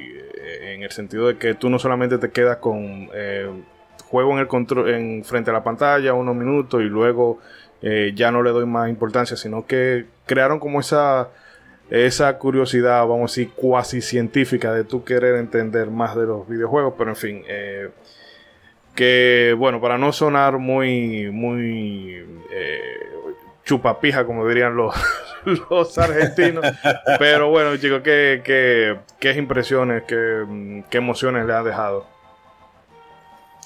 Pues no, la verdad igual, eh, muy emocionado de, pues, de tener el privilegio de hablar directamente con pues alguien del equipo que pues, forjó todo lo que es el concepto de Club Nintendo, este, que fue partícipe en el diseño de la revista, este, ver todas las anécdotas y, este, y conocer detalles muy interesantes acerca de toda esa historia, la verdad es que es, pues es muy emocionante y pues digo, yo también digo, sin mentir, es gente la que yo llevo admirando pues por años, por muchos años, este, y de la cual también llevo siguiendo su trabajo pues desde la revista hasta ahorita con el con el canal de la Gran CN y de Toño. Este, y pues también muy de acuerdo en ese aspecto, o sea, cosas como Club Nintendo y Nintendo Manía, yo creo que forjaron, como tú dices, esa curiosidad de ver cómo se hacía un juego, quiénes eran los desarrolladores, quién componía la música del juego, este, uh, cómo eran los, eh, los E3, este, o los Shoshinkai Shows, este, eh, o sea, realmente, como tú dices, el ir más allá o el estar en tras bambalinas de todo lo que es la industria del videojuego, este, yo creo que ellos son los principales culpables de, de que ahorita todos nosotros estemos aquí, de, de que buscáramos el, eh, o el que tuviéramos esta iniciativa, ¿no? De, de, estar en un podcast o de hacer algún programa o de crear contenido que, tenga que ver con los videojuegos. La mayoría yo estoy seguro que pues eh, es por inspiración de toda esta gente. Y pues la verdad, como, como ya lo dije, fue todo un privilegio poder conversar con ellos. Sí, una cosa antes de darle paso a Gregory, la gente no se confunda que cuando hablamos del medio como tal, y bueno, yo creo que esto es un secreto para nadie, que aquí hay, hay un Nintendero, pero no estamos no, refiriéndonos no, a... Es, esa es una gran mentira. Sí. Pero el caso es que eh, cuando hablamos de, de, del aprecio y el cariño que le tenemos a la revista, no es, eh, vamos a decir, en el sentido de el aparato de marketing que en el fondo no dejaba de ser eh, la, publicación, sino por lo que representa, porque quizás en otras latitudes, bueno, en el mismo Estados Unidos, han, desde la época de, de, de, las PC, eh, la gente tenía revistas y publicaciones, me parece que en Europa bastante similar pero por lo menos eh, aquí en República Dominicana, cuando yo vi esa primera Club Nintendo, eh, fue como que me abrió un mundo nuevo. Y obviamente, eh, sí nosotros crecimos con mucho cariño hacia varios títulos y consolas de Nintendo, precisamente por esa labor de, de la revista. Pero no es simplemente que uno se queda con eso si no es lo que había detrás. No sé si me doy a entender. Pero bueno, eh, Gregory, para no desviarnos mucho del tema, no sé si tú querías eh, dar tus apuntes sobre la, entrevista. Sí, claro, claro. Eh, para mí fue una sorpresa total. O sea, uno es de esos momentos donde uno dice, wow, si yo estuviera frente de esta persona le preguntaría esto y esto. Y cuando supe, me, quedé como paralizado. Y, ¿Y qué le pregunto? Pero sí, eh, decir que esa, eh, la revista y todas estas personas detrás de ella no tuvieron influencia en mi infancia y en mí en general sería mentira, porque es que como ustedes dicen, de, después de eso, yo como tuve una sensación de propiedad, como que de, orgullo por lo, que, por lo que era un videojugador. Porque yo jugaba desde siempre, siempre había jugado, pero cuando comencé a ver esta revista, como que le daban ese toque mágico y de propiedad a uno que yo decía, wow, eh, hay, muchas personas como yo y, como quería ver más detrás de, lo que era simplemente jugar. Estoy seguro que después de eso me impulsó mucho a participar en tipo de, este tipo de cosas, de escuchar y buscar eh, canales, podcasts en general. Yo no escuchaba podcasts. Cuando después del Club Nintendo fue como que me interesé más en, este tipo de temas y en general sí, eh, ha sido muy bueno escuchar a, escucharlo a él y, estoy muy agradecido, como ya se lo dije a, Toño, de, del trabajo de esas personas. Sí, porque por ejemplo aquí, y cito el caso tanto de, eh, de Rey, o sea, esta gente dura un par de programas sin venir, ya se me olvidan los nombres. el caso de Rey y de Edric, eh, que tienen muchísimo conocimiento de, videojuegos. Son de las dos personas que yo en eso tengo que sacarle su comida aparte. Y ambos por distintas razones. Eh, Rey, eh, a lo callado, Rey tiene una pendeja colección de, de videojuegos. Por una cosa, bueno, que él lo mantiene muy privado, pero me han llegado los chismes. Y en el caso de Edric, porque también mm, estuvo muy involucrado en, los negocios de videojuegos cuando empezó eh, el boom por acá. Y bueno, son gente que tienen muchísimo conocimiento y bastante nociones de cosas que a uno mm, se le pueden escapar. Pero tener la oportunidad de poder hablar de cerca con alguien que fue protagonista de momentos eh, claves de la, de la industria, como pudiera ser ese 3 de, de 1900. Eh, bueno, fue el primero de 1995, ¿cierto? Y luego eso cuando se anuncia el Wii, y luego ese, ese famoso tráiler de Zelda. Eh, bueno, el ese tráiler CGI que nos hipió tanto que cuando salió de Wind Waker todos lo odiamos, que sí, la gente ahora, ay, Wind Waker, qué juegazo, qué es aquello. Pero en su día Wind Waker le cayó mucho hate y en parte fue por ese tráiler. Y bueno, y gente que tuvo la... Que, que, fueron la gente que nos lo contaron porque estuvieron ahí. Eso realmente como que eh, le da otra capita de, de profundidad a lo que dicen. Em, pero bueno, antes de. Eh, para no quedarnos simple y llanamente dando vuelta en el mismo punto de, de qué guay fue la entrevista y todo lo demás. Yo quisiera que ustedes chicos me comentaran cómo fue su, su primer contacto con la publicación, cómo la descubrieron. bueno, vamos a darle paso a César porque como eh, por, por cojones está más familiarizado con la historia que nosotros. Pero eh, bueno, que nos cuente un poco de cómo él vivió esos, esos primeros números de Club Nintendo, que, o por lo menos los primeros que pudiste tener acceso. Bueno, eh, como ya lo había comentado, la primerita, primerita Club Nintendo de la cual yo me acuerdo muy bien que yo vi y que tuve fue, este, es la de agosto del primer año, sí, es la de agosto del, del, año 1, eh, año 1, número 9 sería exactamente. Que para los que nos están escuchando es esta revista que tiene a Mega Man, pero está como en una foto familiar con todos los Robot Masters. Ahí son, todos están ahí tomándose la foto familiar. Más o menos así es esta, esta revista, la portada. Y yo me acuerdo que acá en México hay un, bueno, había unos supermercados este, a nivel nacional que se llamaban Gigante. Entonces, eh, cerca de mi casa este, había uno.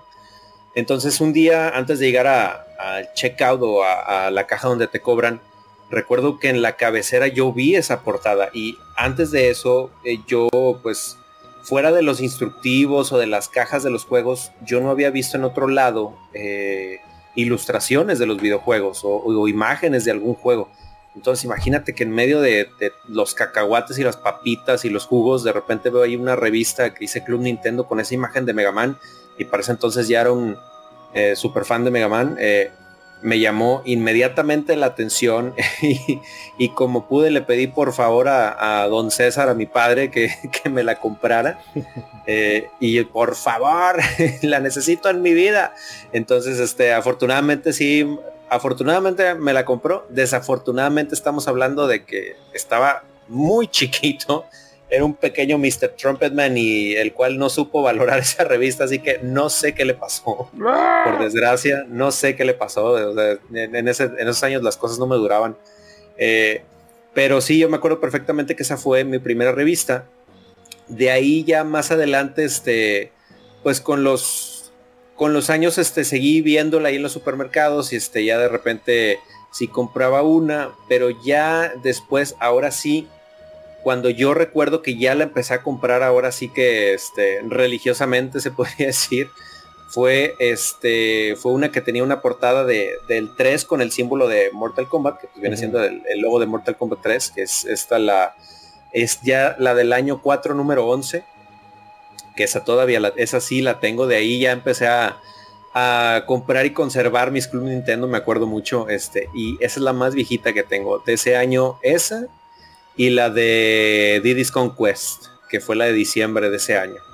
Este, yo me acuerdo que de ahí en adelante sí ya, este, pues mes a mes buscaba la revista, inclusive hubo un año en, la que, en el que estuve suscrito este, a, la revista para que te llegara a domicilio. Eh, y pues, ¿qué te digo? Eh, la verdad es que pues era, era el tener acceso a, ver imágenes de muchos juegos que, pues no tenías porque pues en ese tiempo nada, como ya mencionamos varias veces, esos tiempos no eran como ahorita, eh, que todos tenemos el maravilloso backlog, este no, en ese tiempo tenías un juego y tenía, bueno, teníamos muy poquitos juegos, entonces como que elogiar la revista y ver todas esas imágenes de juegos que, pues, no ibas a tener o que quién sabe si, si ibas a tener pues medio soñabas, ¿no? En que en poder este, estar en contacto con, todas esas sagas o, esos juegos, mm. este, el leer las, las noticias de lo que venía eh, en el futuro para, para otros juegos o, para las consolas de Nintendo, eh, ver los reportajes acerca de cómo se hacían los juegos, etcétera. La verdad es que fue, fue una época muy bonita y, pues sí, más o menos esos fueron los mis inicios con, con la Club Nintendo. Y bueno, en el caso tuyo, Gregory, ¿cómo sería? Que entiendo sería más reciente que nosotros, pero igual no debe ser interesante. No, claro. Eh, de por sí no sé cuándo fue que empezó a llegar aquí al país, pero de igual forma yo no pude, no habría podido tenerla desde, el principio. Yo recuerdo que yo estaba cruzando por un supermercado, no sé si era La Sirena o algo así, y vi esta revista y dije, oh, pero bueno, acá esto de Nintendo y y comencé y, la ojé y dije, wow, ¿en serio hacen una revista de eso? Y bueno, eh, pasó un tiempo, comencé, eh, no la seguían poniendo ahí, no sé por qué, pero después encontré un sitio donde, donde estaba fija y ya cuando empecé a comprarla así, como, como dijo Trumpenman, así religiosamente fue con una de unos bebés, que era que aparecía Baby Mario en la portada, me acuerdo perfectamente, que es relativamente reciente, digo, han pasado un par de años ya, pero en comparación es relativamente reciente. y hablaba como que de, de bebé, algo así, no sé si era por el mes del, del- del Día del Niño, algo así, que creo que lo toman más en cuenta eso en México. Aquí no, aquí mm, yo creo que apenas lo menciona. Aquí, Sí, no, pero- el, 30, el 30 de abril es el Día del Niño. aquí Y- era el último día de clase de diciembre. Y Ah. siempre, bueno, me estoy yendo bien, bien atrás en el tiempo. Que siempre se hacía al final de clase y se hacía siempre alguna picadera con palito de queso, refresco y jodienda de joder. Pero Ah, sí. ah, era muy. No era de que una cosa como muy. Como allá en México, como tú dices. Y creo que hay otros otros lugares del mundo donde es como. eh, hay más emoción en, en la fecha y más publicidad. Y la gente como que lo tiene más presente aquí. ¿eh? no, aquí ni se menciona. Que yo sepa, yo, yo no veo que, que digan o que hagan nada actualmente. Pero bueno, eh, la, la cosa es que yo después de eso, pues seguí viendo. Yo, la pasaba tarde ojeando la cosa, me quedaba mirando imágenes solo porque sí, a, a mí me gustaba hacerlo. Eh, eh, también hacía, tenía la costumbre de veía imágenes que me gustaban y, y- y la, la retrataba en el cuaderno, la dibujaba. Eso yo pasaba mucho tiempo haciendo eso también. Y bueno, así fue mi contacto con la revista realmente hasta que pues dejó de salir. Yo en el momento que, que dejó de salir no sabía exactamente por qué. Pero ya después como que pensé, ah, bueno, ya todas, muchas revistas en realidad están dejando de, de salir, ¿no? Por los tiempos y la tecnología que ha salido. Sí. Pero sí, bueno, esa ha sido mi, exper- mi experiencia con la revista. Tuvo una, una, una un poco amarga. Una fue con, con un primito ahí, de eso que, que tú no quieres que entren a tu cuarto. y, y me rayó ahí la, el especial de, de, de Bowser que, que yo tengo ahí con, No. con. Yo no sé por qué la portada precisamente. demonio. Y- Y son de esos que tú no le puedes dar un poco son porque te va peor. Sale la, impo- la impotencia que tenía, bueno. Sí, y otra hombre, fue con uno de los pósteres. A mí lo, cuando una revista traía un póster, yo dije, ah, genial. Y ahí tengo una carpeta con los pósters todavía ahí en- guardados. Qué Eh, padre. Puse una ahí de, de, de Bowser, de, de Smash. Cuando estaba recién salida, yo, yo estaba, uff, yo estaba emocionadísimo y puse esa, por esa, ese póster ahí en mi cuarto. Y entra una mañana mi papá y eh, mi familia cristiana, pero bueno, no vamos a entrar en detalle a eso. De esos de. eh, bueno, sí. Yo sí, te bueno. entiendo. RT. Sí, entonces, sé- sé más o menos por dónde va la onda. bueno, sí. Eh, El punto es que yo- entonces de mañana yo estoy recién levantado y entra y mi papá ve eso y dice, y, y esa cosa, y que vea Bowser, oye Bowser, cosa de, de Mario. Y dice los Y Pokémon. entonces, ah, sí, Los que le dice- Nintendos. Los dice- Nintendo. no, no, él le dice- Epilepsia. dice, le dice Pokémon a todo, ¿eh? A- a- ya de broma, ¿no? Porque tampoco es que yo tenga una relación de odio con mi padre, ¿eh? yo me llevo muy bien con él, ¿eh? pero, pero en ese momento se de- él a veces se deja llevar. Y, y me, me arrancó la, la cosa de la pared, porque eso No. es idolatría y cosas. Entonces en el proceso se rompió la esquina y yo estaba como que, ah, no. Sí, me acuerdo de Fue eso. muy, fue muy frustrado, fue muy, estuve muy frustrado ese día. Sí, Por sí, suerte son- ya esa clase de episodios ya no, no, no se dieron, porque mi padre, a pesar de que eh, es bien fiel a, a la religión, no, no es tan así. O sea, él se controla. Y ya, bueno, ya yo soy adulto, imagínate, ya eso ahí no, no hay mucho que hacer. Pero bueno, es- esas han sido como mis dos malas experiencias con la, con la revista. Pero en general, fue una maravilla en general todo, realmente. Bueno, a Fíjate mí... que- Ah, sí, César. Ah, bueno, no, no, dale, ahorita cuento, ahorita cuento, Ah, dale, sí, dale tú. Ya. No, que el- yo no recuerdo exactamente cuál fue el primer número que yo compré. Em, yo sí recuerdo que esa fue una de las ocasiones en las que yo fui a la tienda eh, con mi hermana. Bueno, aquí hay una, la calle comercial que ahora se ha desdibujado un poco porque como hay plazas comerciales en, en casi cada rincón de la ciudad, ya la gente como que se, se concentra más ahí. Pero en esa época la, la avenida Duarte era la arteria comercial de la ciudad. Y bueno, ir con una mujer de compra, me van a llamar sexista y todo lo que tú quieras, pero era andar la Es- maldita Duarte desde donde empieza, Es un deporte realista. Es, es un deporte extremo, bro. sí, hasta, eh, bueno, Braggy va a entender la referencia desde allá, desde la, la más para arriba de la Duarte con París, hasta la avenida Mella, donde estaba la sirena, todo eso lo andamos. Perfectamente, perfectamente lo entiendo. Yo me tocó con mi hermana y con mi mamá, precisamente la Duarte, que ni siquiera vivíamos cerca de ahí. Porque eso es, lo, eso es lo otro. Después el viaje para allá con el reguero de funda. Y se entró a cada tienda, se probó cada maldito smart, se probó cada vaina. En fin, para después volver al principio, que me voy a quedar con este. El caso es que ya después de que eh, me vio que yo estaba súper harto de, de, andar y había, y había hambre y todo eso. Yo sí recuerdo que en esa ocasión ella me compró. Eh, me compró una pizza personal. Esos son designs que no se me olvidan. No sé por qué. Pero el caso es que cuando pasamos por la caja, eh, o sea, el área de caja de La Sirena, que es una de las cadenas comerciales más grandes de acá, eh, yo veo eso.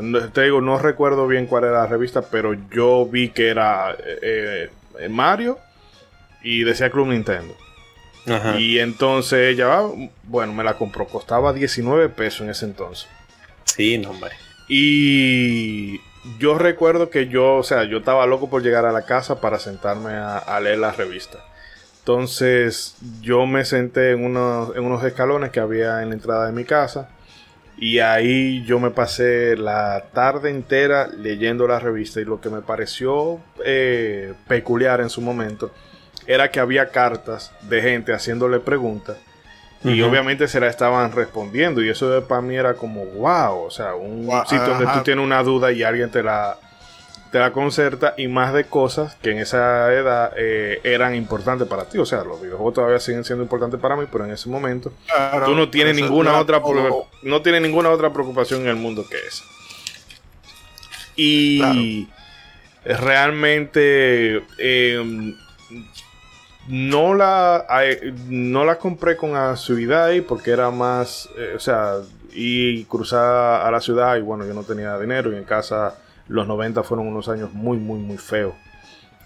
De hecho, peor que los 90 eh, fue el lazo del 2000 al 2004 con el descalabre financiero que hubo aquí. Pero en fin, era, eh, fueron unos años jodidos, pero ya cuando yo empecé a a trabajar, o sea, todavía siendo menor de edad, eh, en, empacador en un supermercado, bueno, pues yo eh, del dinero de la propina, mensualmente yo cruzaba a una farmacia que me quedaba casi justo enfrente del supermercado donde yo trabajaba y me compraba esa revista religiosamente.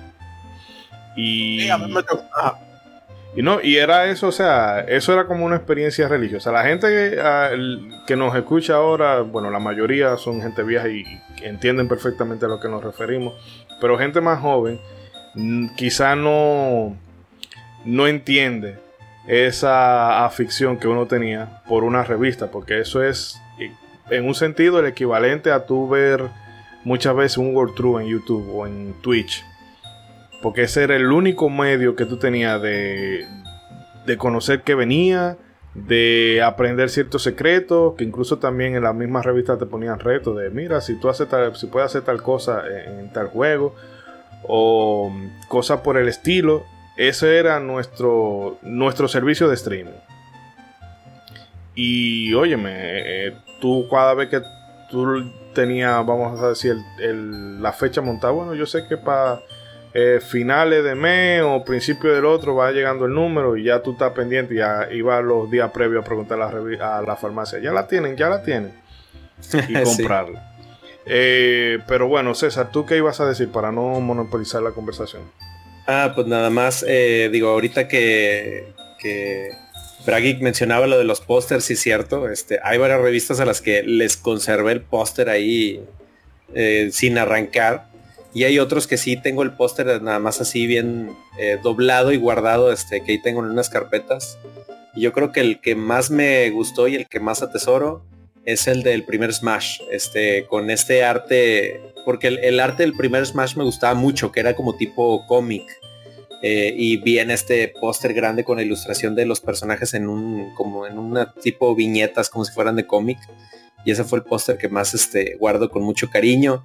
Y por eso también ahorita que, dijiste lo de las cartas, pues también me acordé de los eh, dibujos en los sobres que mandaba la gente. O sea que también podías mandar, si tú en, el sobre eh, hacías una ilustración o un dibujo, la podías mandar y eh, en la revista lo publicaban. En algún momento lo, de, lo hice, no me acuerdo ni qué hice o qué mandé, pero ya ni supe si se llegó a publicar o algo, la verdad ya no recuerdo. Y también yo también tengo una historia triste con la revista, pero esto fue un daño autoinfligido, muy a lo Pokémon de Mr. Trumpetman se hirió a sí mismo, este, en el que había unos números, eh, no recuerdo ahorita eh, en cuáles números de la revista, pero al final de la Club Nintendo tenían eh, unas páginas del manga de Street Fighter y la verdad está muy bueno, o sea, la, historia este, estaba muy padre, el, manga estaba muy bueno, o, en el cómic, era más como cómic. Y pues yo tenía varias de, esas revistas con, el, cómic de Street Fighter. Entonces un día a Mr. Trumpetman súper inteligentemente se le ocurrió la brillante idea de decir, ah, este, ¿por qué en vez de tenerlos en la revista, eh, otra vez lo pongo texto, estaba muy chiquito y las cosas no me duraban, perdón, eh, decía, ¿por qué no, en vez de tener todo el cómic en varias revistas, lo junto y así tengo un cómic ya bien completo, ¿no? Entonces al genio de mí se me ocurrió arrancar esas páginas de, esas revistas Club Nintendo, las junté todas en una carpeta y de esas veces que dices, la voy a guardar muy bien para que no les pase nada. El chiste es que la guardé tan bien que no me volví a acordar de dónde puse y nunca en mi vida las volví a encontrar, brother. Se me perdió todo eso. Hay un par de perdí todo, todo, todillo. Todo, todillo. Todo se derrumbó. Este, y ya no, nunca supe dónde quedó. Y ahí tengo un par de revistas mutiladas, chivas, nada más ahí con pedazos de, de vestigios de que No, mi tragedia fue el año pasado. Mm, sí, el año pasado. En la casa donde yo estaba viviendo anteriormente. Y bueno, yo tenía mis revistas, no solamente las Club Nintendo, sino que sí muy interesantes, algunas de mecánica popular, algunas más... y entonces las tenía eh, en cajas. Bueno, pues en casa tuvimos una temporada en que habían unos vecinos que no eran los, eh, los más higiénicos posibles nosotros tuvimos una racha de que la casa eh, se nos llenaba de cucarachas y también de ratones.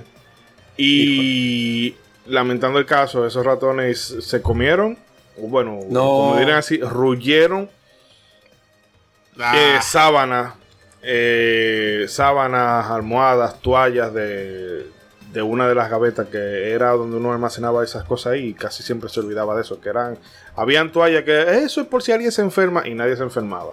Y luego en las cajas se me comieron también algunos libros y óyeme, a mí eso me dolió en el alma. Por suerte, eh, una práctica que teníamos eh, Ronzo y yo es que cada uno iba comprando revistas y nos las íbamos intercambiando. Ya yo me la leí, bueno, pues o se quedaba en la casa de Ronzo, se quedaba en mi casa. Mm. Y eh, hay muchas que están allá, vamos, en, esa biblioteca. Pero realmente eso a mí, oye, me, partió el alma, más por las más digo, más por todo el material que yo tenía ahí guardado por todo el material científico que perdiste. Sí, sí, sí, Obviamente. a mí casi me pasa eso, casi, pero en, mi caso tuvo un final feliz porque en mi librero. Porque la rata se hizo fan de Nintendo. Oye, eso bueno, no voy a decir nada. No voy a decir nada.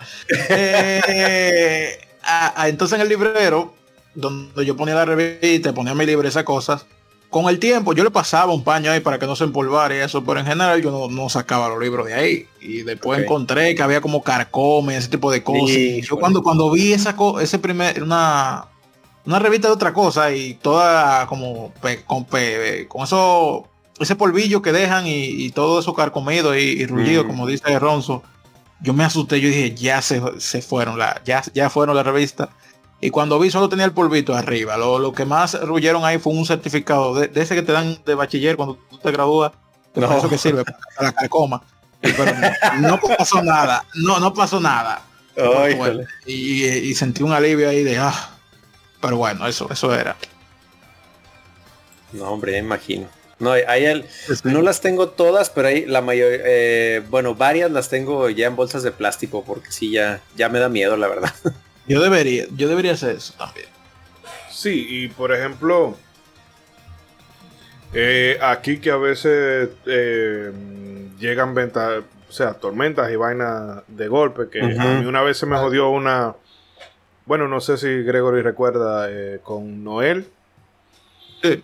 que Noel agarró a todo el mundo de sorpresa, a mí se me echaron a perder una, no revista, pero se me echó a perder eh, una PC y un reguero de cositas que yo tenía cerca de una ventana.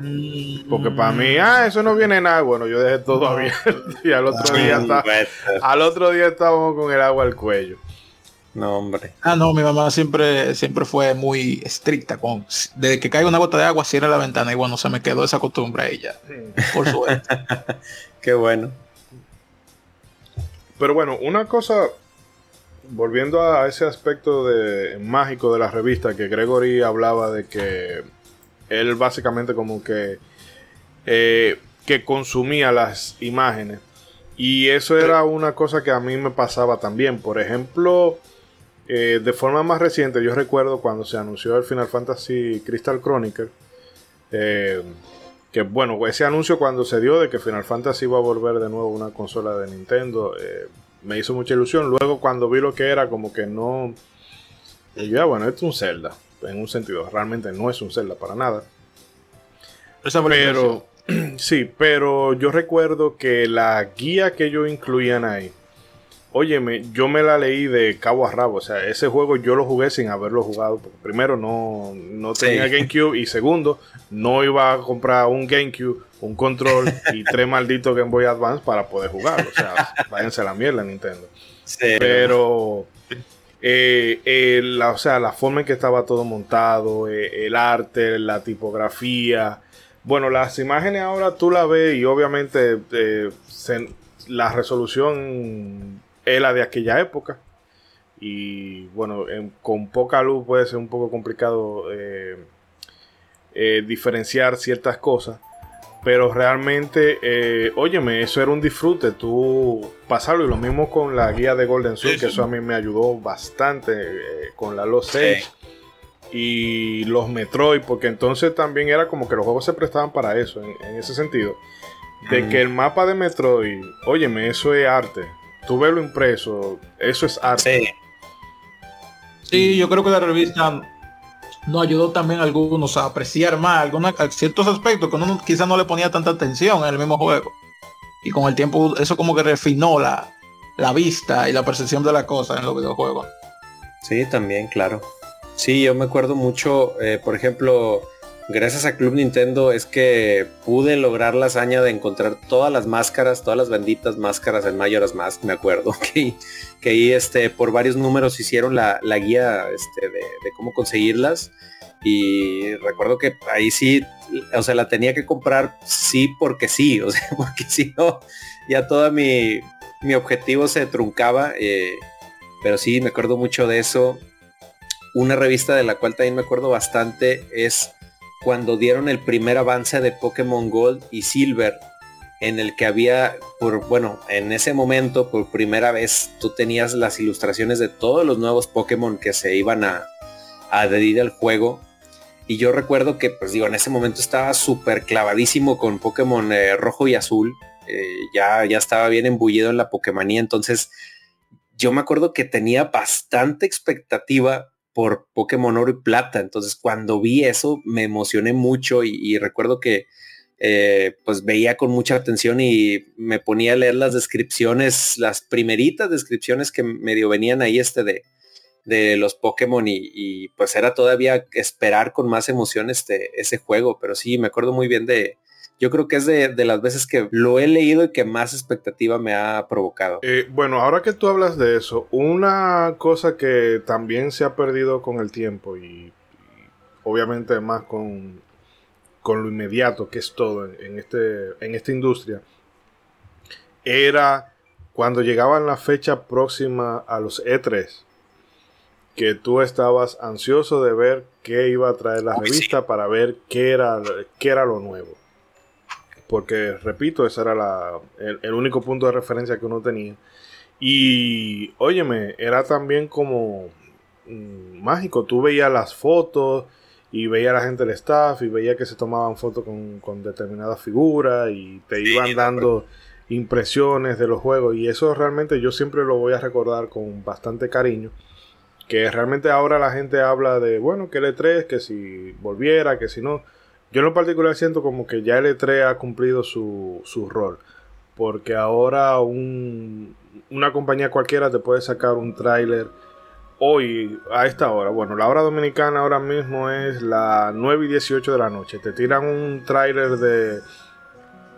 Eh, no sé, de eh, ¿cuál es la Pokémon nueva? O bueno, de Metroid Dread, que ya viene por ahí. Tiran, un, tiran un trailer de eso a esta hora. Y, se va a regar como la pólvora. Y no tiene, que no tiene que competir con otros juegos en un evento que va a estar sobrecargado y bueno. No, brilla por sí sola. exacto. Pero en aquella época tú tenías que presentarte en el E3 sí o sí, porque eso era. Eso era el evento. Y bueno, lo mismo que, el Shoshinkai y demás, y demás cosas.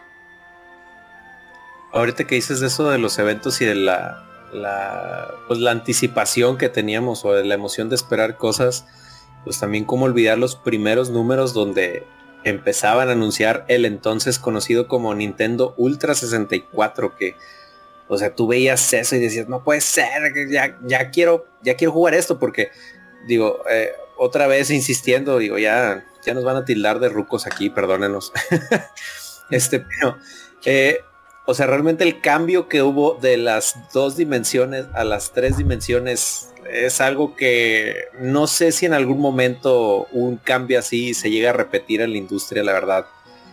Porque todos lo esperábamos con mucha emoción. O sea, entonces el ver las primeras imágenes de los juegos ya con ya con polígonos en 3D, las primeras imágenes del Mario 64, este, o e, ese proto trailer del Zelda que se veía Link ahí todo este con bastantes polígonos este del primerito primerito trailer que se empezó a publicar y que veas las fotos este en, la revista de todo eso era súper emocionante el, el, esperar y el ver el control de 64 que tú decías y eso cómo se juega que que a día de hoy hay gente que sigue preguntándose eso, este, pero, pero en ese momento... yo recuerdo que como Karina of Time, a mí me mataron contadas 39 veces antes de que yo pudiera aprender a, controlar el personaje con ese control. sí, no, no. Que era más humillante todavía porque te la iban contando. Ándale, sí. pantalla de inicio. Sí, no, pues la verdad es que sí eran, eran épocas de, pues de mucha expectativa, o sea, con, eso, cuando empezaron a anunciar el Virtual Boy, cuando anuncian el, Game Boy Color, por ejemplo, también, este, sea, todas esas épocas noventeras en las que, pues sí, como, como decía Ishidori, pues, era, era de las poquitas maneras que uno tenía de enterarse de, las novedades. La verdad es que era muy emocionante el irlas desmenuzando mes con mes.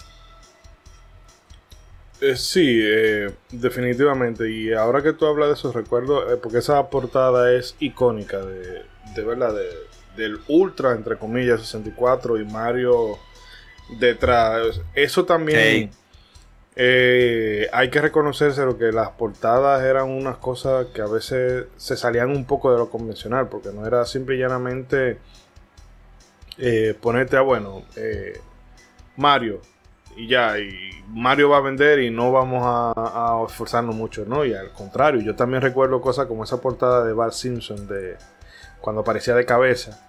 Ah, sí, cómo no. Que era una, o sea, eran cosas que eso te entraba por los ojos y ellos sabían eso, de que la revista te tenía que, impactar de entrada y siempre se, eh, como decían, se la jugaban con la, con las distintas portadas.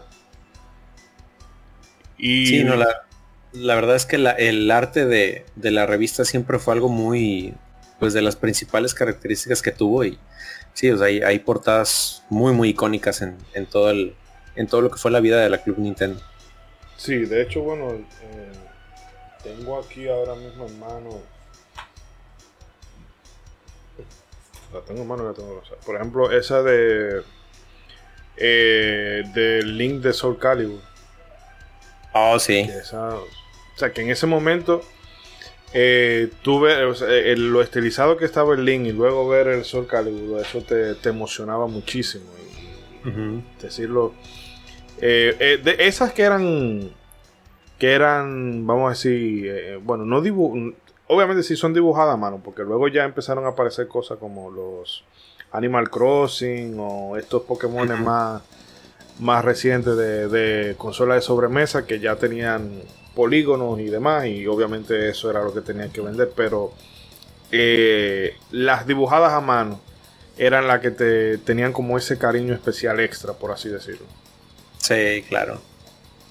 Y luego también hablar de que ya lo habíamos, Toño nos lo estaba comentando, de que eh, el equipo fue, o sea, fue, se dio la tormenta perfecta, de que se encontraran gente que eran apasionadas de, eh, de la industria, pero que repito, eran, tú sabías que eran jugadores de verdad, que eso, eh, y le Claro, voy a tirar mierda, y le voy a tirar mierda a- a la prensa del videojuego actual Dele con gusto. que eran gente Claro. que jugaban y se esforzaban y no era una lloradera constante de agrégame easy mode, de agrégame esto, de confundir eh, modo fácil con accesibilidad, porque yo entiendo que la accesibilidad es eh, bueno, alguien que tiene problemas para eh, problemas con la visión o problemas de audición o algún impedimento psicomotor. Pero no, eh, ah, eh, modo fácil porque, bueno, no en vano el meme de- del modo periodi- periodista se ha hecho popular. Eh, pero eso era lo, lo bueno de esa época, que eran gente jugadora y que además eh, se centraban en eso. No Claro. querían así, también voy a echar mierda a la prensa actual de nuevo. Eh, Vamos. a querer ser activista, ¿no, mi hermano? Usted le va a vender un hobby Claro. a la gente. Entonces, eh, Sí, realmente sí. ese equipo fue muy, muy bien conformado. Claro, y, y es que aunque obviamente ellos estaban un poco, tenían que hablar de Nintendo, ¿no? Ujú. No, no la competencia. Se notaban que no era solo por compromiso, porque bueno, solo tenemos que hablar de Nintendo. Cuando tú veías lo que decían, se notaba que habían jugado el juego y, y que les Ujú. gustaba, si les gustaba, y si no tanto, bueno, se limitaban, pero se notaba, ¿no? No ahora que quizá algunos tienen que hablar del mejor postor, ¿no? Pero que tú ves que lo jugaron por arribita, que a lo, a lo mucho, en el mejor de los casos, se vieron un gameplay, o que lo juegan por compromiso. Esta gente, como tú dices, Ishidori, eran apasionados de eso. Son. No, y algo que realmente yo entiendo que ese formato debería ah, de estar, aunque entiendo que quizás es más complicado ahora, pero que un juego te lo pasaban tres, cuatro, cuatro integrantes y cada uno te daba su, su perspectiva. Exacto. Yo, por ejemplo, sabía de que si un juego le gustaba a Panteón, muy posiblemente a mí también me iba a gustar. Sí. Independientemente de la opinión que diera, que diera el resto. Y. eh, O sea, porque ahora mismo tú pones a gente que no le gusta jugar, eh, que no le gustan los JRPG, lo pone a evaluar un JRPG y después en la review te sale que hay que grindear, que hay muchos diálogos, que los combates se vuelven repetitivos. Eso es un maldito JRPG. O sea, Sí. Tú me, cuando yo veo que ellos están vio, pero tú me estás describiendo un JRPG. ¿Qué tú esperabas? Ajá, claro. y eso yo entiendo que quizás es un complicado de hacerlo ahora, pero el hecho de, de que en la revista te ponían varios eh, redactores a evaluar el mismo juego, te daba distintas perspectivas. Sí. Eh, pero bueno, César, también para no quedarnos, ¿verdad? Que solamente seamos nosotros. eh, creo que hay algunos comentarios por ahí, ¿no? A ver, claro que sí. A ver, dame un segundito. Sí, como no tenemos, obviamente ahí pusimos el post y les pedimos que nos compartieran ahí sus anécdotas o hay algún recuerdo muy bueno que tengan con la revista Club Nintendo. Así que, a ver, vámonos primero con, con Twitter, ahí con los comentarios de Twitter. Eh, ¿Cómo se llama? Ex, Expinal Gaming. Ay, el amigo Bueno. Spinner, sí, muy, Expinal, que muy bien. tiene su canal de YouTube por ahí y siempre está. eh, bueno, no voy a decir tirando su venenito, pero siempre está dando una, una opinión que no es. eh, Que no es la como estos youtubers, sí, que siempre están tratando como de decir, la, de hablar mucho para luego terminar con una opinión totalmente aséptica, que no, no arriesga nada, ¿no? Ándale. Pero Sí, bueno, un saludo para un saludo para Will Expinal y él, él nos comenta eh, con la Zelda Majora's Mask gracias a una edición de Club Nintendo que aún conservo fue que pude conseguir todas las máscaras. Era él es de los míos. Muy bien. Especialmente la Twilight Mask que en ese tiempo era técnicamente imposible sin guía. La Twilight Mask ¿cuál era? era la de café o cuál era la de a ver por no me acuerdo cuál este, cuál máscara era. No la tengo presente, ¿no? A ver, vamos a ver. Híjole, no me acuerdo, se las debo. No sé si era la de café, pero sí, había una de las máscaras que tenías que coordinar, casi creo que, que se coordinaban los nueve planetas del sistema solar para poder, poderla tener y sí, yo, también yo también me acuerdo que esa, a menos de usar la guía, yo no, ni me hubiera imaginado cómo obtener esa máscara. y bueno, esos fueron los comentarios ahí de Twitter. Luego ahí nos vamos a Facebook, que ahí nos escri- escribe el buen Pablo Naop y nos comenta, Club Nintendo me formó como gamer. Antes del internet, perderse un número de la revista, así como un episodio de Nintendo Manía, era imperdonable. Son responsables de que haya tanto niño Nintendo en México, sí, eh, que no conocíamos nada de Sega ni de PlayStation hasta ahí entrados en años, gracias amigos o familiares. Y pues sí, digo, como mencionamos al principio del programa, pues fueron los forjadores de pues toda la afición a la, a la gran N y pues de la pasión de los videojuegos de pues muchos de nosotros. Sí, Y que eso ah, haciendo una pausita ahí, eso, Sí, sí. al- alguna gente lo puede querer recriminar, pero hay que entender una cosa, o sea, yo soy una empresa como Nintendo y se me presenta la, la oportunidad de establecer un mercado en una región que el resto de, de compañías no le, está, no le está dando prioridad. Yo creo que la única, bueno, Sega después eh, eh, bajó a, a Brasil y de hecho Sega sigue siendo religión allá en Brasil precisamente por eso. Pero bueno. Nintendo tuvo la, la mente preclara de, bueno, vamos a adentrarnos en este mercado. y es cierto, a Nintendo se le pueden, se le deben, o por lo menos se le deberían recriminar muchas cosas que está haciendo en la actualidad y peor todavía, cosas que está dejando de hacer porque todo el mundo eh, se lo aplaude. Pero en el punto de que eh, crearon una publicación como Club Nintendo y afianzaron su marca en el mercado, eso yo no lo vería como algo que se le tenga que recriminar, como he visto mucha gente diciendo, no, que, que por Gus y Pepe Sierra la gente cree que Shigeru Miyamoto es, lo más grande que hay, que en Nintendo y demás y todo aquello. Eso no tiene, eh, no creo que haya sido eh, un resultado simple y llanamente de, de la gente del Club Nintendo, sino de la estrategia que montó Nintendo y de lo que Nintendo nos quiso vender. Y eso es en mercadotecnia, eso es 10 de 10. Claro, claro. 10 de 10. Que digo que podemos. de- Hay reviews que yo siempre se la voy a recriminar, como la de Aidin Chronicle. Que, o sea, no, o sea, no, no, nunca, nunca. El juego más malo, Dios mío. Eh, pero fuera de eso, o sea, y, y de hecho yo creo que eso es más encomiable en el sentido de que cuando tú comprabas una revista Club Nintendo, tú sabías lo que estaba comprando. Y no como ahora que la prensa es como muy... Eh, ¿Sabe que Yo no, no diría el hombre del maletín, pero eh, se nota que ahora muy- es más que todo clickbait o noticias Sí. tergiversadas y cosas por el estilo. Entonces se venden con objetividad y una objetividad que no es tal, que es simple y llanamente de, eh, o, o del fanatismo de la, eh, del redactor. O a veces también se escudan en que no, no, que la guerra de consolas es estúpida, pero ellos mismos se, se encargan de fomentarla. Eh, pero bueno, cuando tú comprabas, comprabas una Club Nintendo, tú sabías lo que tú estabas comprando, tú sabías lo que estabas leyendo. Y no aquí, como pasa en muchos medios, hay algunos que no, no son todos, obviamente. Pero eh, no se hacían pasar por lo que no era. Sí, es que digo, eh, mucho tiene que ver lo que comentaban hace rato en que lo que tú describías como la tormenta perfecta porque eh, sí era gente que tenía pues eh, los videojuegos en las venas, este, que le gustaban mucho, pero no dejaban de ser redactores, creativos, publicistas, diseñadores gráficos. Entonces, como tú dices, el adquirir la revista, pues tú sabías que estabas adquiriendo un producto que estaba hecho con profesionalidad.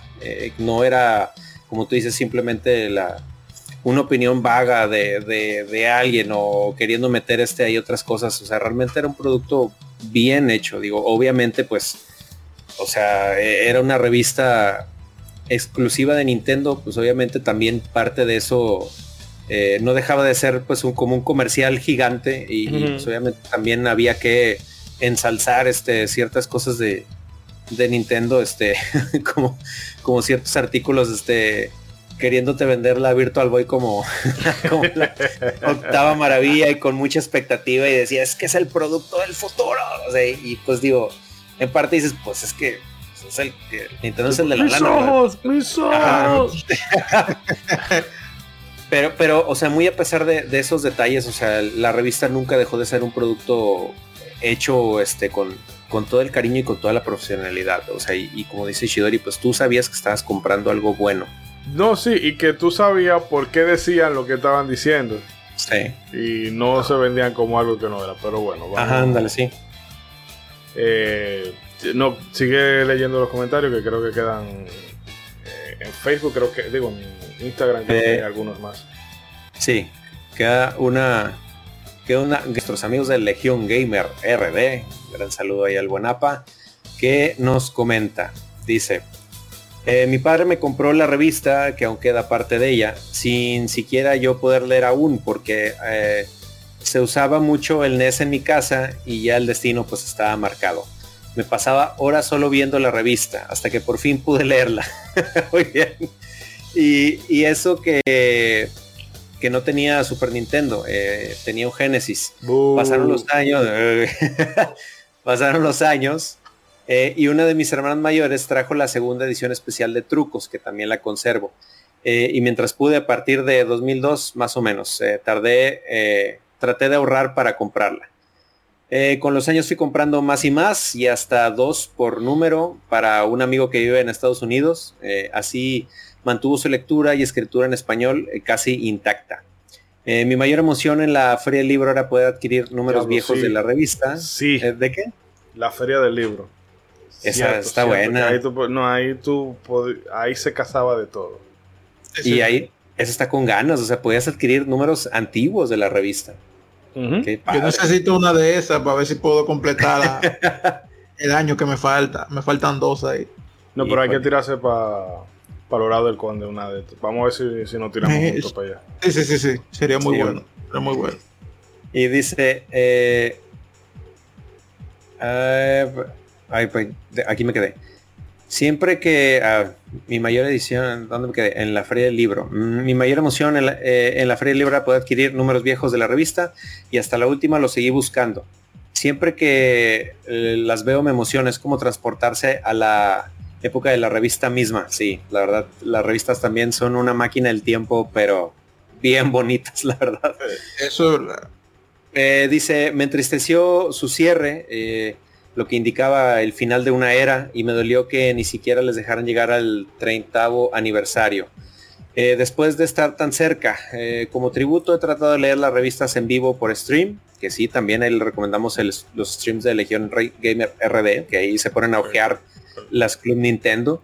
Con la, bueno, ahí le, mete mano a todo ahí en la lectura gaming, pero obviamente eh, Club Nintendo tiene buena parte ahí. Ahí. Eh, como, ah, ok, porque me permite viajar en el tiempo y conocer más otra perspectiva del gaming, de cómo estaban las cosas en la TAM, eh, Latinoamérica, sobre todo de un país tan importante para el gaming como México. Eh, no me pierdo nada de la gran CN y siempre que puedo aprender más de las anécdotas de ese crew, pues lo busco. Y esa fueron, esa fue la anécdota de, de APA y de Legion Gamer RD y esos fueron los comentarios ahí que tuvimos en las redes, así que pues ya saben, este, ahí búsquenos en Twitter, en Instagram y en Facebook. Este, ahí compártanos, eh, síganos compartiendo sus anécdotas de, de videojuegos este, que ahí tengan y como quiera ahí seguimos en contacto y ahí nos, eh, nos leemos en el próximo modo 7. Cuídense mucho. Sí, eh, bueno chicos, yo creo que ya con esto podemos ir redondeando. No sé si quieran aportar alguna eh, cosita más, porque uno pudiera hablar y hablar y hablar de la, de la revista y de momentos puntuales y cosas por el estilo. pero bueno, no queremos hacer un especial musical volumen 2. no, por favor. Pues nada más, por ejemplo, eh, recordar algunas revistas especiales como eh, una que es mi tesoro, mi santo grial, es la edición especial de arte de videojuegos, que la verdad es que les digo, en ese momento no había internet, no había de buscar imágenes de tal juego. O sea, eso no existía, amigos. Este, entonces, el tener una compilación de todo el arte de muchos juegos, la verdad es que era, es un tesoro bien, bien especial. Eh, si la tienen, la verdad cuídenla mucho. Eh, otra de las ediciones especiales de trucos también, eh, creo que el, de los primeros años hubo una edición especial de la OS que tenían. y yo tengo una que es la enciclopedia de trucos y, y no me acuerdo cómo se llama, pero sí, también es un compilado de, de trucos y de, este, de claves para eh, Super Nintendo, Game Boy, Nintendo 64. Y también es otro de mis especiales tesoros este, ahí en la revista.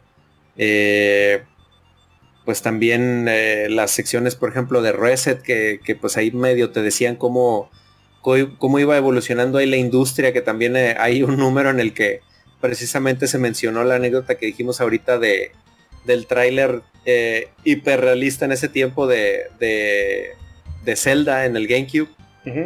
Este, y después pues también hablaban un poquito de toda la, escándala que hubo cuando eh, enseñaron el, el tráiler de, este, de Wind Waker. Que pues todo el mundo este, ardimos en cólera porque pues obviamente no era lo que nos habían presentado primero, este, pero pues obviamente también la revista se mantenía expectante, o sea, ahí es donde también tú, lo, tú veías que te entendían como jugador porque realmente leyéndolo, tú realmente sentías que ellos también estaban sacados de onda, o sea, igual que tú, pero también como que te echaban la porra de, bueno, este, apenas es el primer tráiler, eh, nadie ha jugado este juego, entonces vamos a esperar a jugarlo para realmente conocer eh, si el juego es malo o no. Entonces también como que eh, mucho tiene que ver en la, pues la buena educación en el, en el gaming o en el, en el videojuego, sobre todo que pues eh, es algo que uno ha aprendido con el tiempo a no juzgar este, un libro por su portada y a no juzgar a un juego por, por su tráiler, por su primer tráiler. O sea que también te, educaban, o sea, te daban esta buena educación de, a ver, tranquilo, prueba el juego y entonces ya me dices si el juego está mal o no. Eh, entonces sí, son de, las, eh, de los buenos recuerdos que tengo ahí con la, con la revista. Y bueno, en el caso tuyo, Gregory, algo que quieras apuntar, algún bueno sí me, eso, eso, que escuché que mencionaron en los comentarios ahorita de, de que una máquina del tiempo. Realmente es así. Hubo dos ocasiones en las que yo limpié el librero o sea saqué las cosas no pasar un paño. La primera cuando descubrí lo de la carcoma y la segunda donde yo comencé a quedar revista la vi era, era, era, de, era de tarde, pero todavía se veía el sol y, vi alguna y me puse a ojearla y a leerla de nuevo. Y ahí me perdí, cuando miré ya era de noche, y perdí casi todo, todo el día ahí leyendo. Bueno, perdí en el sentido de, que el objetivo era limpiar, ¿no? Pero de que eso me, me, trajo a, días anteriores, a mejores días, como dice uno. Pues sí, en verdad también tienen esa magia todavía.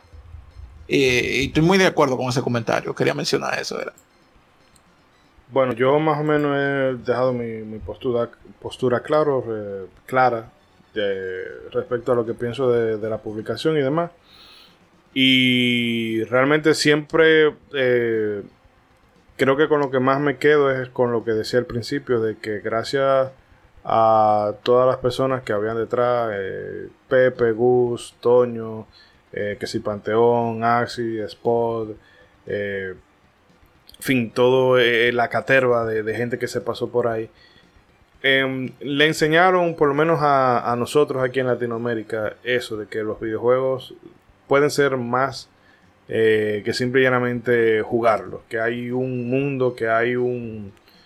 Eh, eso, bueno, que hay un universo interesantísimo de cosas que querámoslo o no. Bueno, yo lo quiero, pero alguna gente se lo va a encontrar extraño. Ya los videojuegos son desde hace mucho parte de la cultura de la cultura popular y definitivamente el tratamiento que le daban en estas revistas se encargó de asentarlo. Y bueno, que ahora mismo me acordé de ella, que eh, la portada que a mí nunca se me... Eh, se me va a quitar, o sea, la impresión que me causó fue esa... Eh, wow, no, fue para uno de los aniversarios. Que no sé si coincidió con la salida de Ocarina of Time, pero que te aparecía Link con la con, apuntando con el arco y la flecha. Ah, sí, sí, sí. Óyeme, esa portada a mí siempre me, pareció eh, una cosa chulísima. Y no sé. Eh, Año 7, número 12. Ah, perfecto, perfecto. Bueno, pues esa, esa, portada siempre me ha causado muchísimo impacto. Eh, pero nada, chicos, vamos entonces a hacer un cortecito aquí y venimos con las despedidas. Así que, bueno, amigos oyentes. Esperamos que hayan disfrutado de todo el contenido que hemos presentado hasta ahora y quédense con nosotros que todavía queda un cachito más de programa.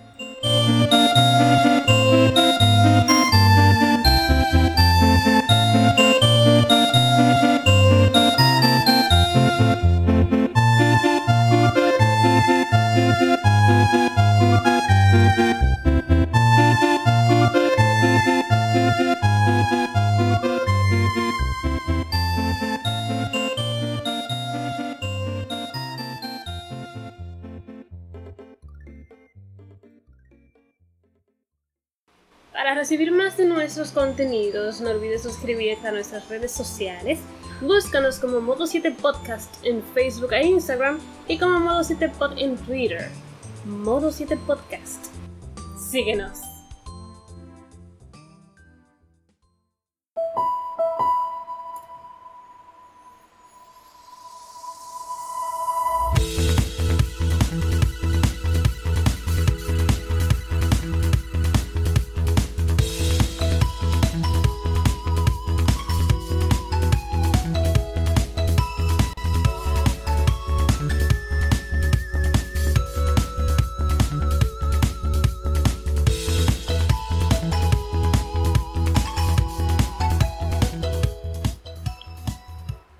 Bien, amigas y amigos, esto es todo por esta quincena, por esta ocasión.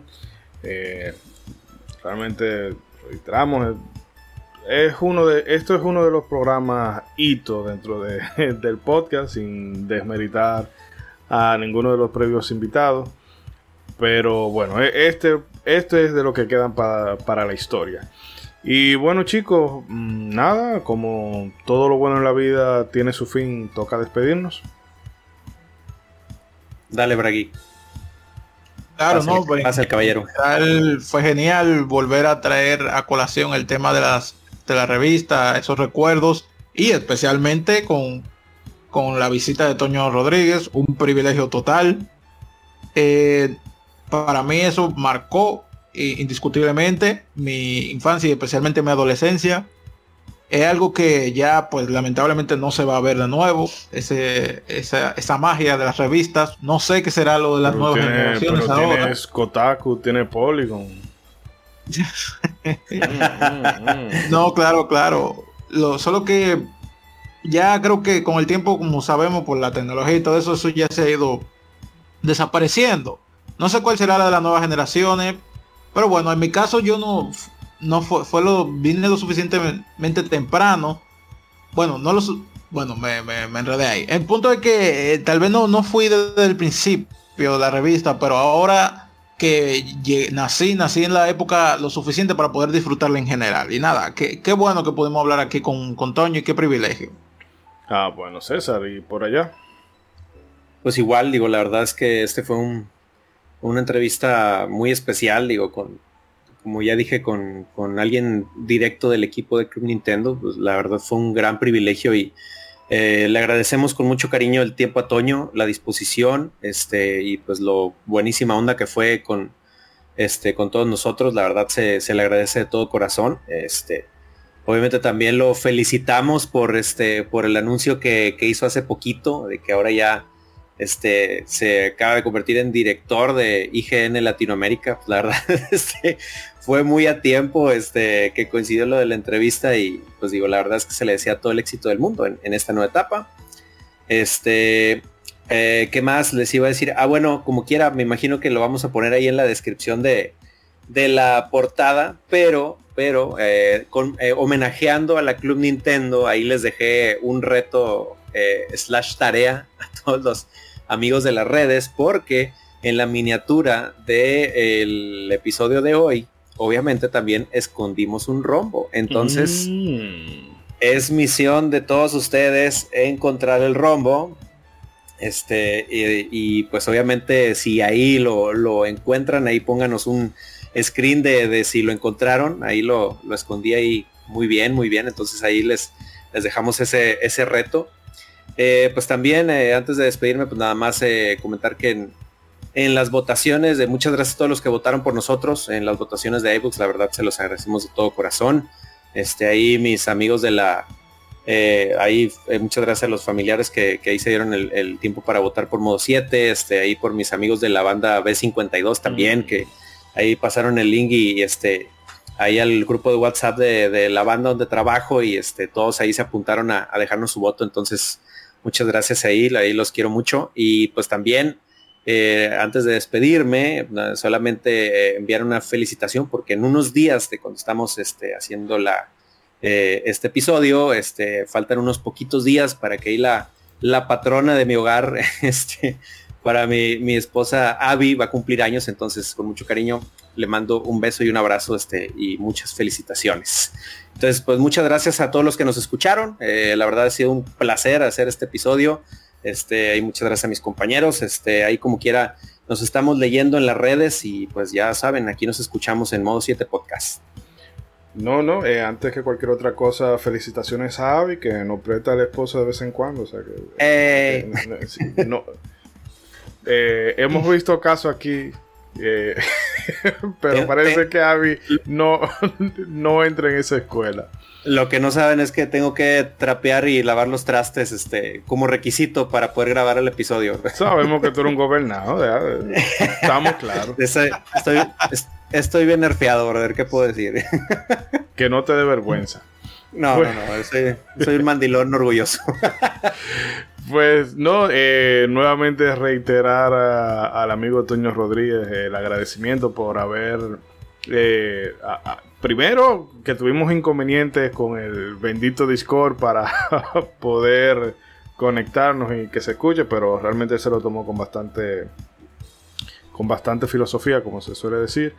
Y realmente eh, todo transcurrió sin ningún tipo de inconveniente. Y claro, gracias sobre todo por compartirnos todas esas experiencias y anécdotas y detallitos que quizás eh, no conocíamos. Y de verdad que le estamos muy agradecidos y desde acá le deseamos... Eh, bueno, yo no le voy a desear lo mejor a, a, Toño porque realmente lo mejor que le puede pasar a IGN ahora mismo es entre una gente con ese pedigrí. Eh, porque, bueno, vámonos, no, no a torpedear, pero realmente a IGN, a IGN y sobre todo a la rama latinoamericana realmente le hace falta alguien con, experiencia y, bueno, eso, y profesionalidad en el área. Eh, no le ponga 5 a cualquier videojuego que le caiga mal. Sí, eh, mucha agua, cosas por decir.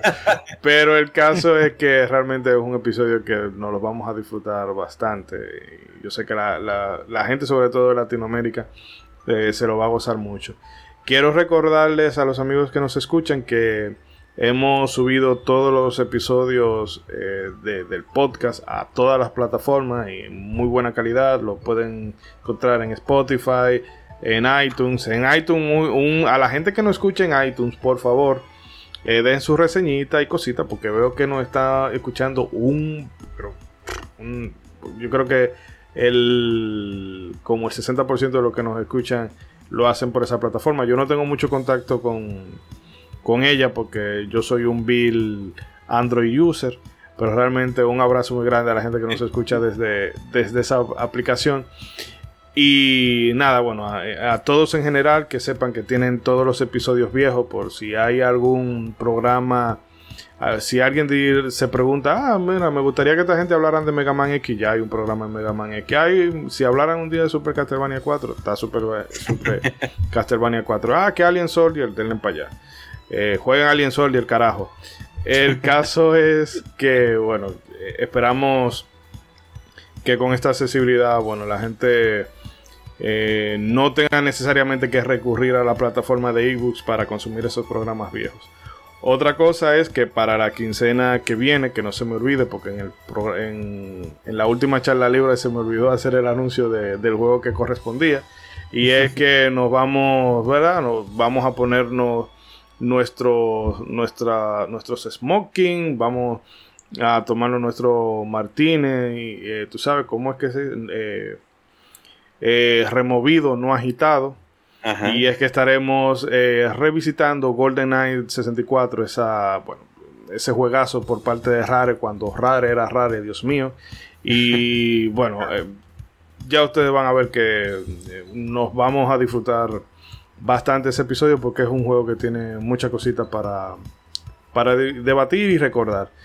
Y bueno, no queda más nada que agregar por aquí. Eh, agradecerles a todos la, escucha, la descarga. Eh, de nuevo a los que han pasado por, por el listado de iBooks y nos han buscado, aunque sea ya en el fondo. Pero bueno, se les agradece que, que hayan hecho el esfuerzo de buscarnos y votado por nosotros. Así que sin más nada que agregar, le decimos que. Invítenos un café. Ah, bueno, sí, eh, no le damos mucha publicidad a eso porque no queremos que la gente se ponga como muy. Eh, muy arisca con el tema, pero eh, si quieren ayudarnos con el proyecto, no es para comprarnos, ¿verdad? Que PS5 y después vivir de eso y comprar juegos ni cosas por el estilo, sino que bueno, queremos hacer unas cositas eh, con el podcast para hacerlo un poquito más profesional y realmente 2021 no está siendo el mejor año para nadie. Y tenemos eh, una cuenta de Coffee que, bueno, a partir de 3 dólares, si le nace, eh, nos pueden ayudar para, por ejemplo, conseguir consola, micrófono nuevo. Me refiero a consola de, audio para grabar. No vayan, ah, que esta gente lo que quieren es quieren comprarse el PlayStation 5 a precios de especuladores. No, no, nada que ver. Eh, pero de todas maneras, lo más importante es que nos escuchen independientemente de, de si creen que pueden aportar o no. Eh, bueno, sí, ahora sí, sin más nada que agregar, eh, les recuerdo que hagan bien y no miren a quién. Hasta la próxima, queridos amigos. Nos vemos. Nos vemos.